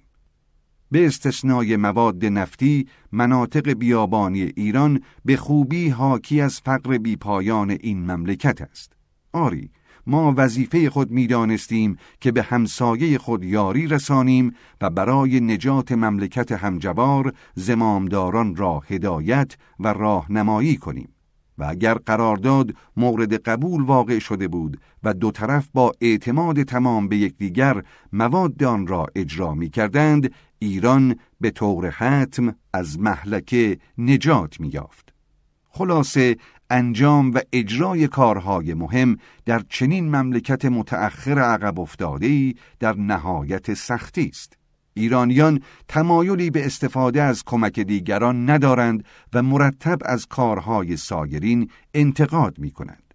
ولی خودشان حاضر به انجام هیچ کاری نبوده و مرد عمل نیستند. به موجب قانون اساسی دولت مشروطه ایران انعقاد هر گونه قراردادی باید به تصویب مجلس شورای ملی برسد. رئیس الوزراء تقدیم قرارداد مذکور را به تأخیر انداخت و عموما اینطور معتقدند که اگر رئیس الوزراء فورا این معاهده را تقدیم کرده بود قطعا مجلس آن را به تصویب میرساند. ولی بعدا که زمان مناسب از دست رفته بود تصویب آن خالی از اشکال به نظر نمی آمد. ایرانی ها بیهوده به این بیابان های بی آب و علف مملکت خود مینازند و نمی توانند باور کنند که هیچ دولتی به آنها طمع ندارد و بر همین اساس فکر کردند که قرارداد مذکور مقدمه تصرف ایران است. احتمال می رود قراردادهای غیررسمی که حاوی همان مفاد معاهدات رسمی است آنقدرها اسباب مزاحمت و کشمکش نباشد و هرگاه یکی از مواد آن تأثیرات سوئی در قاطبه مردم بگذارد می‌توان آن را لغو و فسق کرد در حالی که موضوع معاهده رسمی کاملا چیز دیگری است و یا باید قرارداد را اصلا اجرا نکرد و یا به کلیه مواد آن ترتیب اثر داد. از این گذشته کابینه های ایران هم دوام زیادی ندارد و احتمال هم نمی رفت کسانی که عاقد قرارداد بودند تا موقع تصویب آن روی کار بمانند. به موجب این قرارداد یک خزاندار که بدبختانه با شرایط مشرق زمین به طور عمومی و با اوضاع مالی ایران به طور اختصاصی آشنا نبود استخدام و با چند عضو دیگر وارد تهران شد تشریح اوضاع مالی ایران پس از متارکه جنگ خالی از دشواری نیست قیمت قران ترقی کرد و تقریبا دو برابر نرخ قبل از جنگ شد در نتیجه قرضه چهار میلیون و نیم پوند نصف شد و روبل تنزل فاحشی کرد. از طرفی هم وجوه مالیات به واسطه اختشاشات و اوضاع ناگوار مملکت و ضعف دولت مرکزی بدون وصول ماند و در صورت وصول هم مصادر امور اختلاس کرده بودند. مأموریت مستشار مالی و قرضه دو میلیون پوند تا موقع تصویب قرارداد معلق ماند. ولی دولت ایران برای تدوین و تصویب تعرفه گمرکی حاضر شد و نمایندگان دو دولت مأموریت مربوطه را انجام دادند و به محض تنظیم مواد آن به جریان افتاد. در حالی که مقررات مزبور هم باید قبل از اجرا به تصویب مجلس برسد.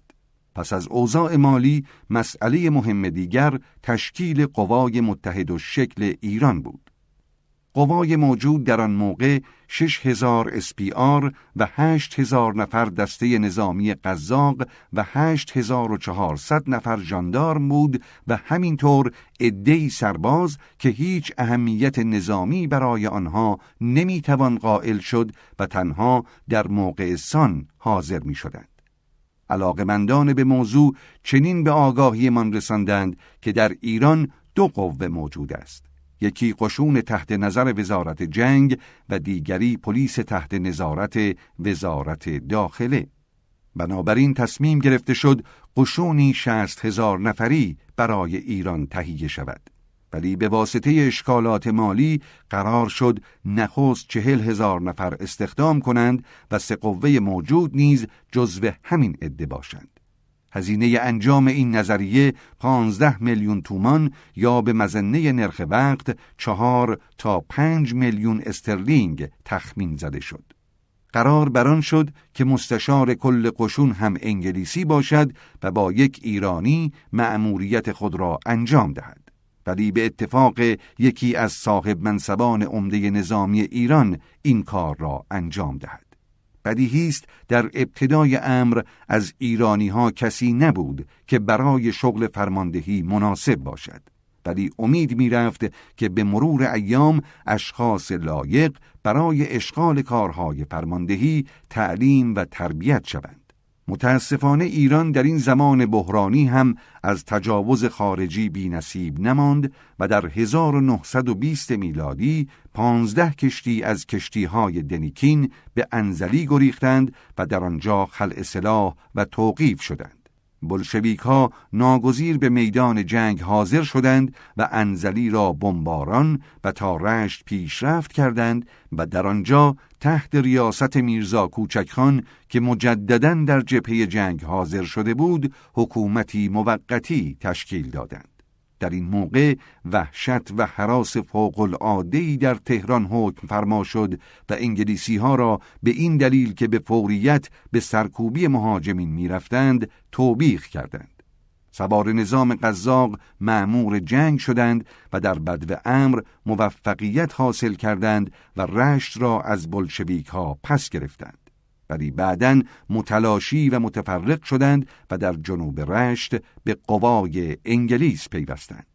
دولت بریتانیا که به خاطر نوپروری حقوق این ادرامی پرداخت به دلیل مخالفت فرماندهان روسی که مخالف قرارداد بودند از پرداخت حقوق آنان امتناع کرد و روسها مجبور به استعفا شدند. در ایران همواره حادثه‌ای که هیچ انتظار نمی رود ناگهان رخ می دهد. روحیه سوار نظام قزاق ناگهان تقویت شد و کودتا کردند. به این معنی که به سمت تهران حرکت کردند و در 21 فوریه شهر و دوایر دولتی را اشغال کرده و سید زیاءالدین نامی را که مدیر روزنامه و آدم درستکار و لایقی بود روی کار آوردند. وی فورا قرارداد را لغو کرد ولی حاضر شد مساعدت انگلیسی ها را که حسن نیت آنها را احساس کرده بود قبول کند. بدبختانه وی تصمیم گرفت که اشکالات مالی را با توقیف برجسته ترین اعیان و تخلیه جیب آنها مرتفع کند. چون زندانیان اغلب با پادشاه ارتباط داشتند و از نفوذ فوق برخوردار بودند، مقام سید زیا متزلزل شد. علاوه بر آن سفارتخانه بلشویک ها هم که تازه در ایران دایر شده بود وارد صحنه سیاست شد و بالاخره سید ضیاءالدین استعفا داد و رضاخان که عامل اصلی کودتا بود زمام امور را در دست گرفت چند روز بعد هم قوام السلطنه که به اتهام اختلاس وجوه مالیات در جرگه زندانیان قرار داشت به ریاست وزرایی انتخاب شد. مشک سیاست ایران به زودی با امضای معاهده روس و ایران در مسکو در ماه فوریه 1921 میلادی معلوم شد. به موجب قرارداد مزبور دولت روس از طلب هنگفت خود صرف نظر کرد و کلیه امتیازات دیگر از قبیل راهها، بندرگاه راهاهن جلفا تبریز، کشتی های دریاچه ارومیه، عراضی و امارات و غیره به استثنای شیلات دریای خزر را ملغا کرد. مجلس نیز پس از پنج سال فترت در تابستان گشوده شد و نمایندگان کاملا با دولت انگلیس از در مخالفت درآمدند. در حالی که هزار نیروهای انگلیسی که در شمال غربی و سایر نقاط ایران بودند حسن نیت دولت آنها را به خوبی به اثبات میرساند. خلاصه بحث با ادهی که فاقد درک مطالبند و به قدر اطفال خردسال هم برای خود مسئولیت قائل نیستند خالی از نتیجه است. نه تنها قرارداد به وضع خصومت آمیزی ملغا شد بلکه عاقدین آن هم سخت مورد حمله قرار گرفتند و خائن به شمار آمدند. دولت ایران علاوه بر عقد قرارداد با دربار مسکو با افغانستان و آذربایجان و کمال پاشا نیز وارد مذاکرات دوستانه ای شد.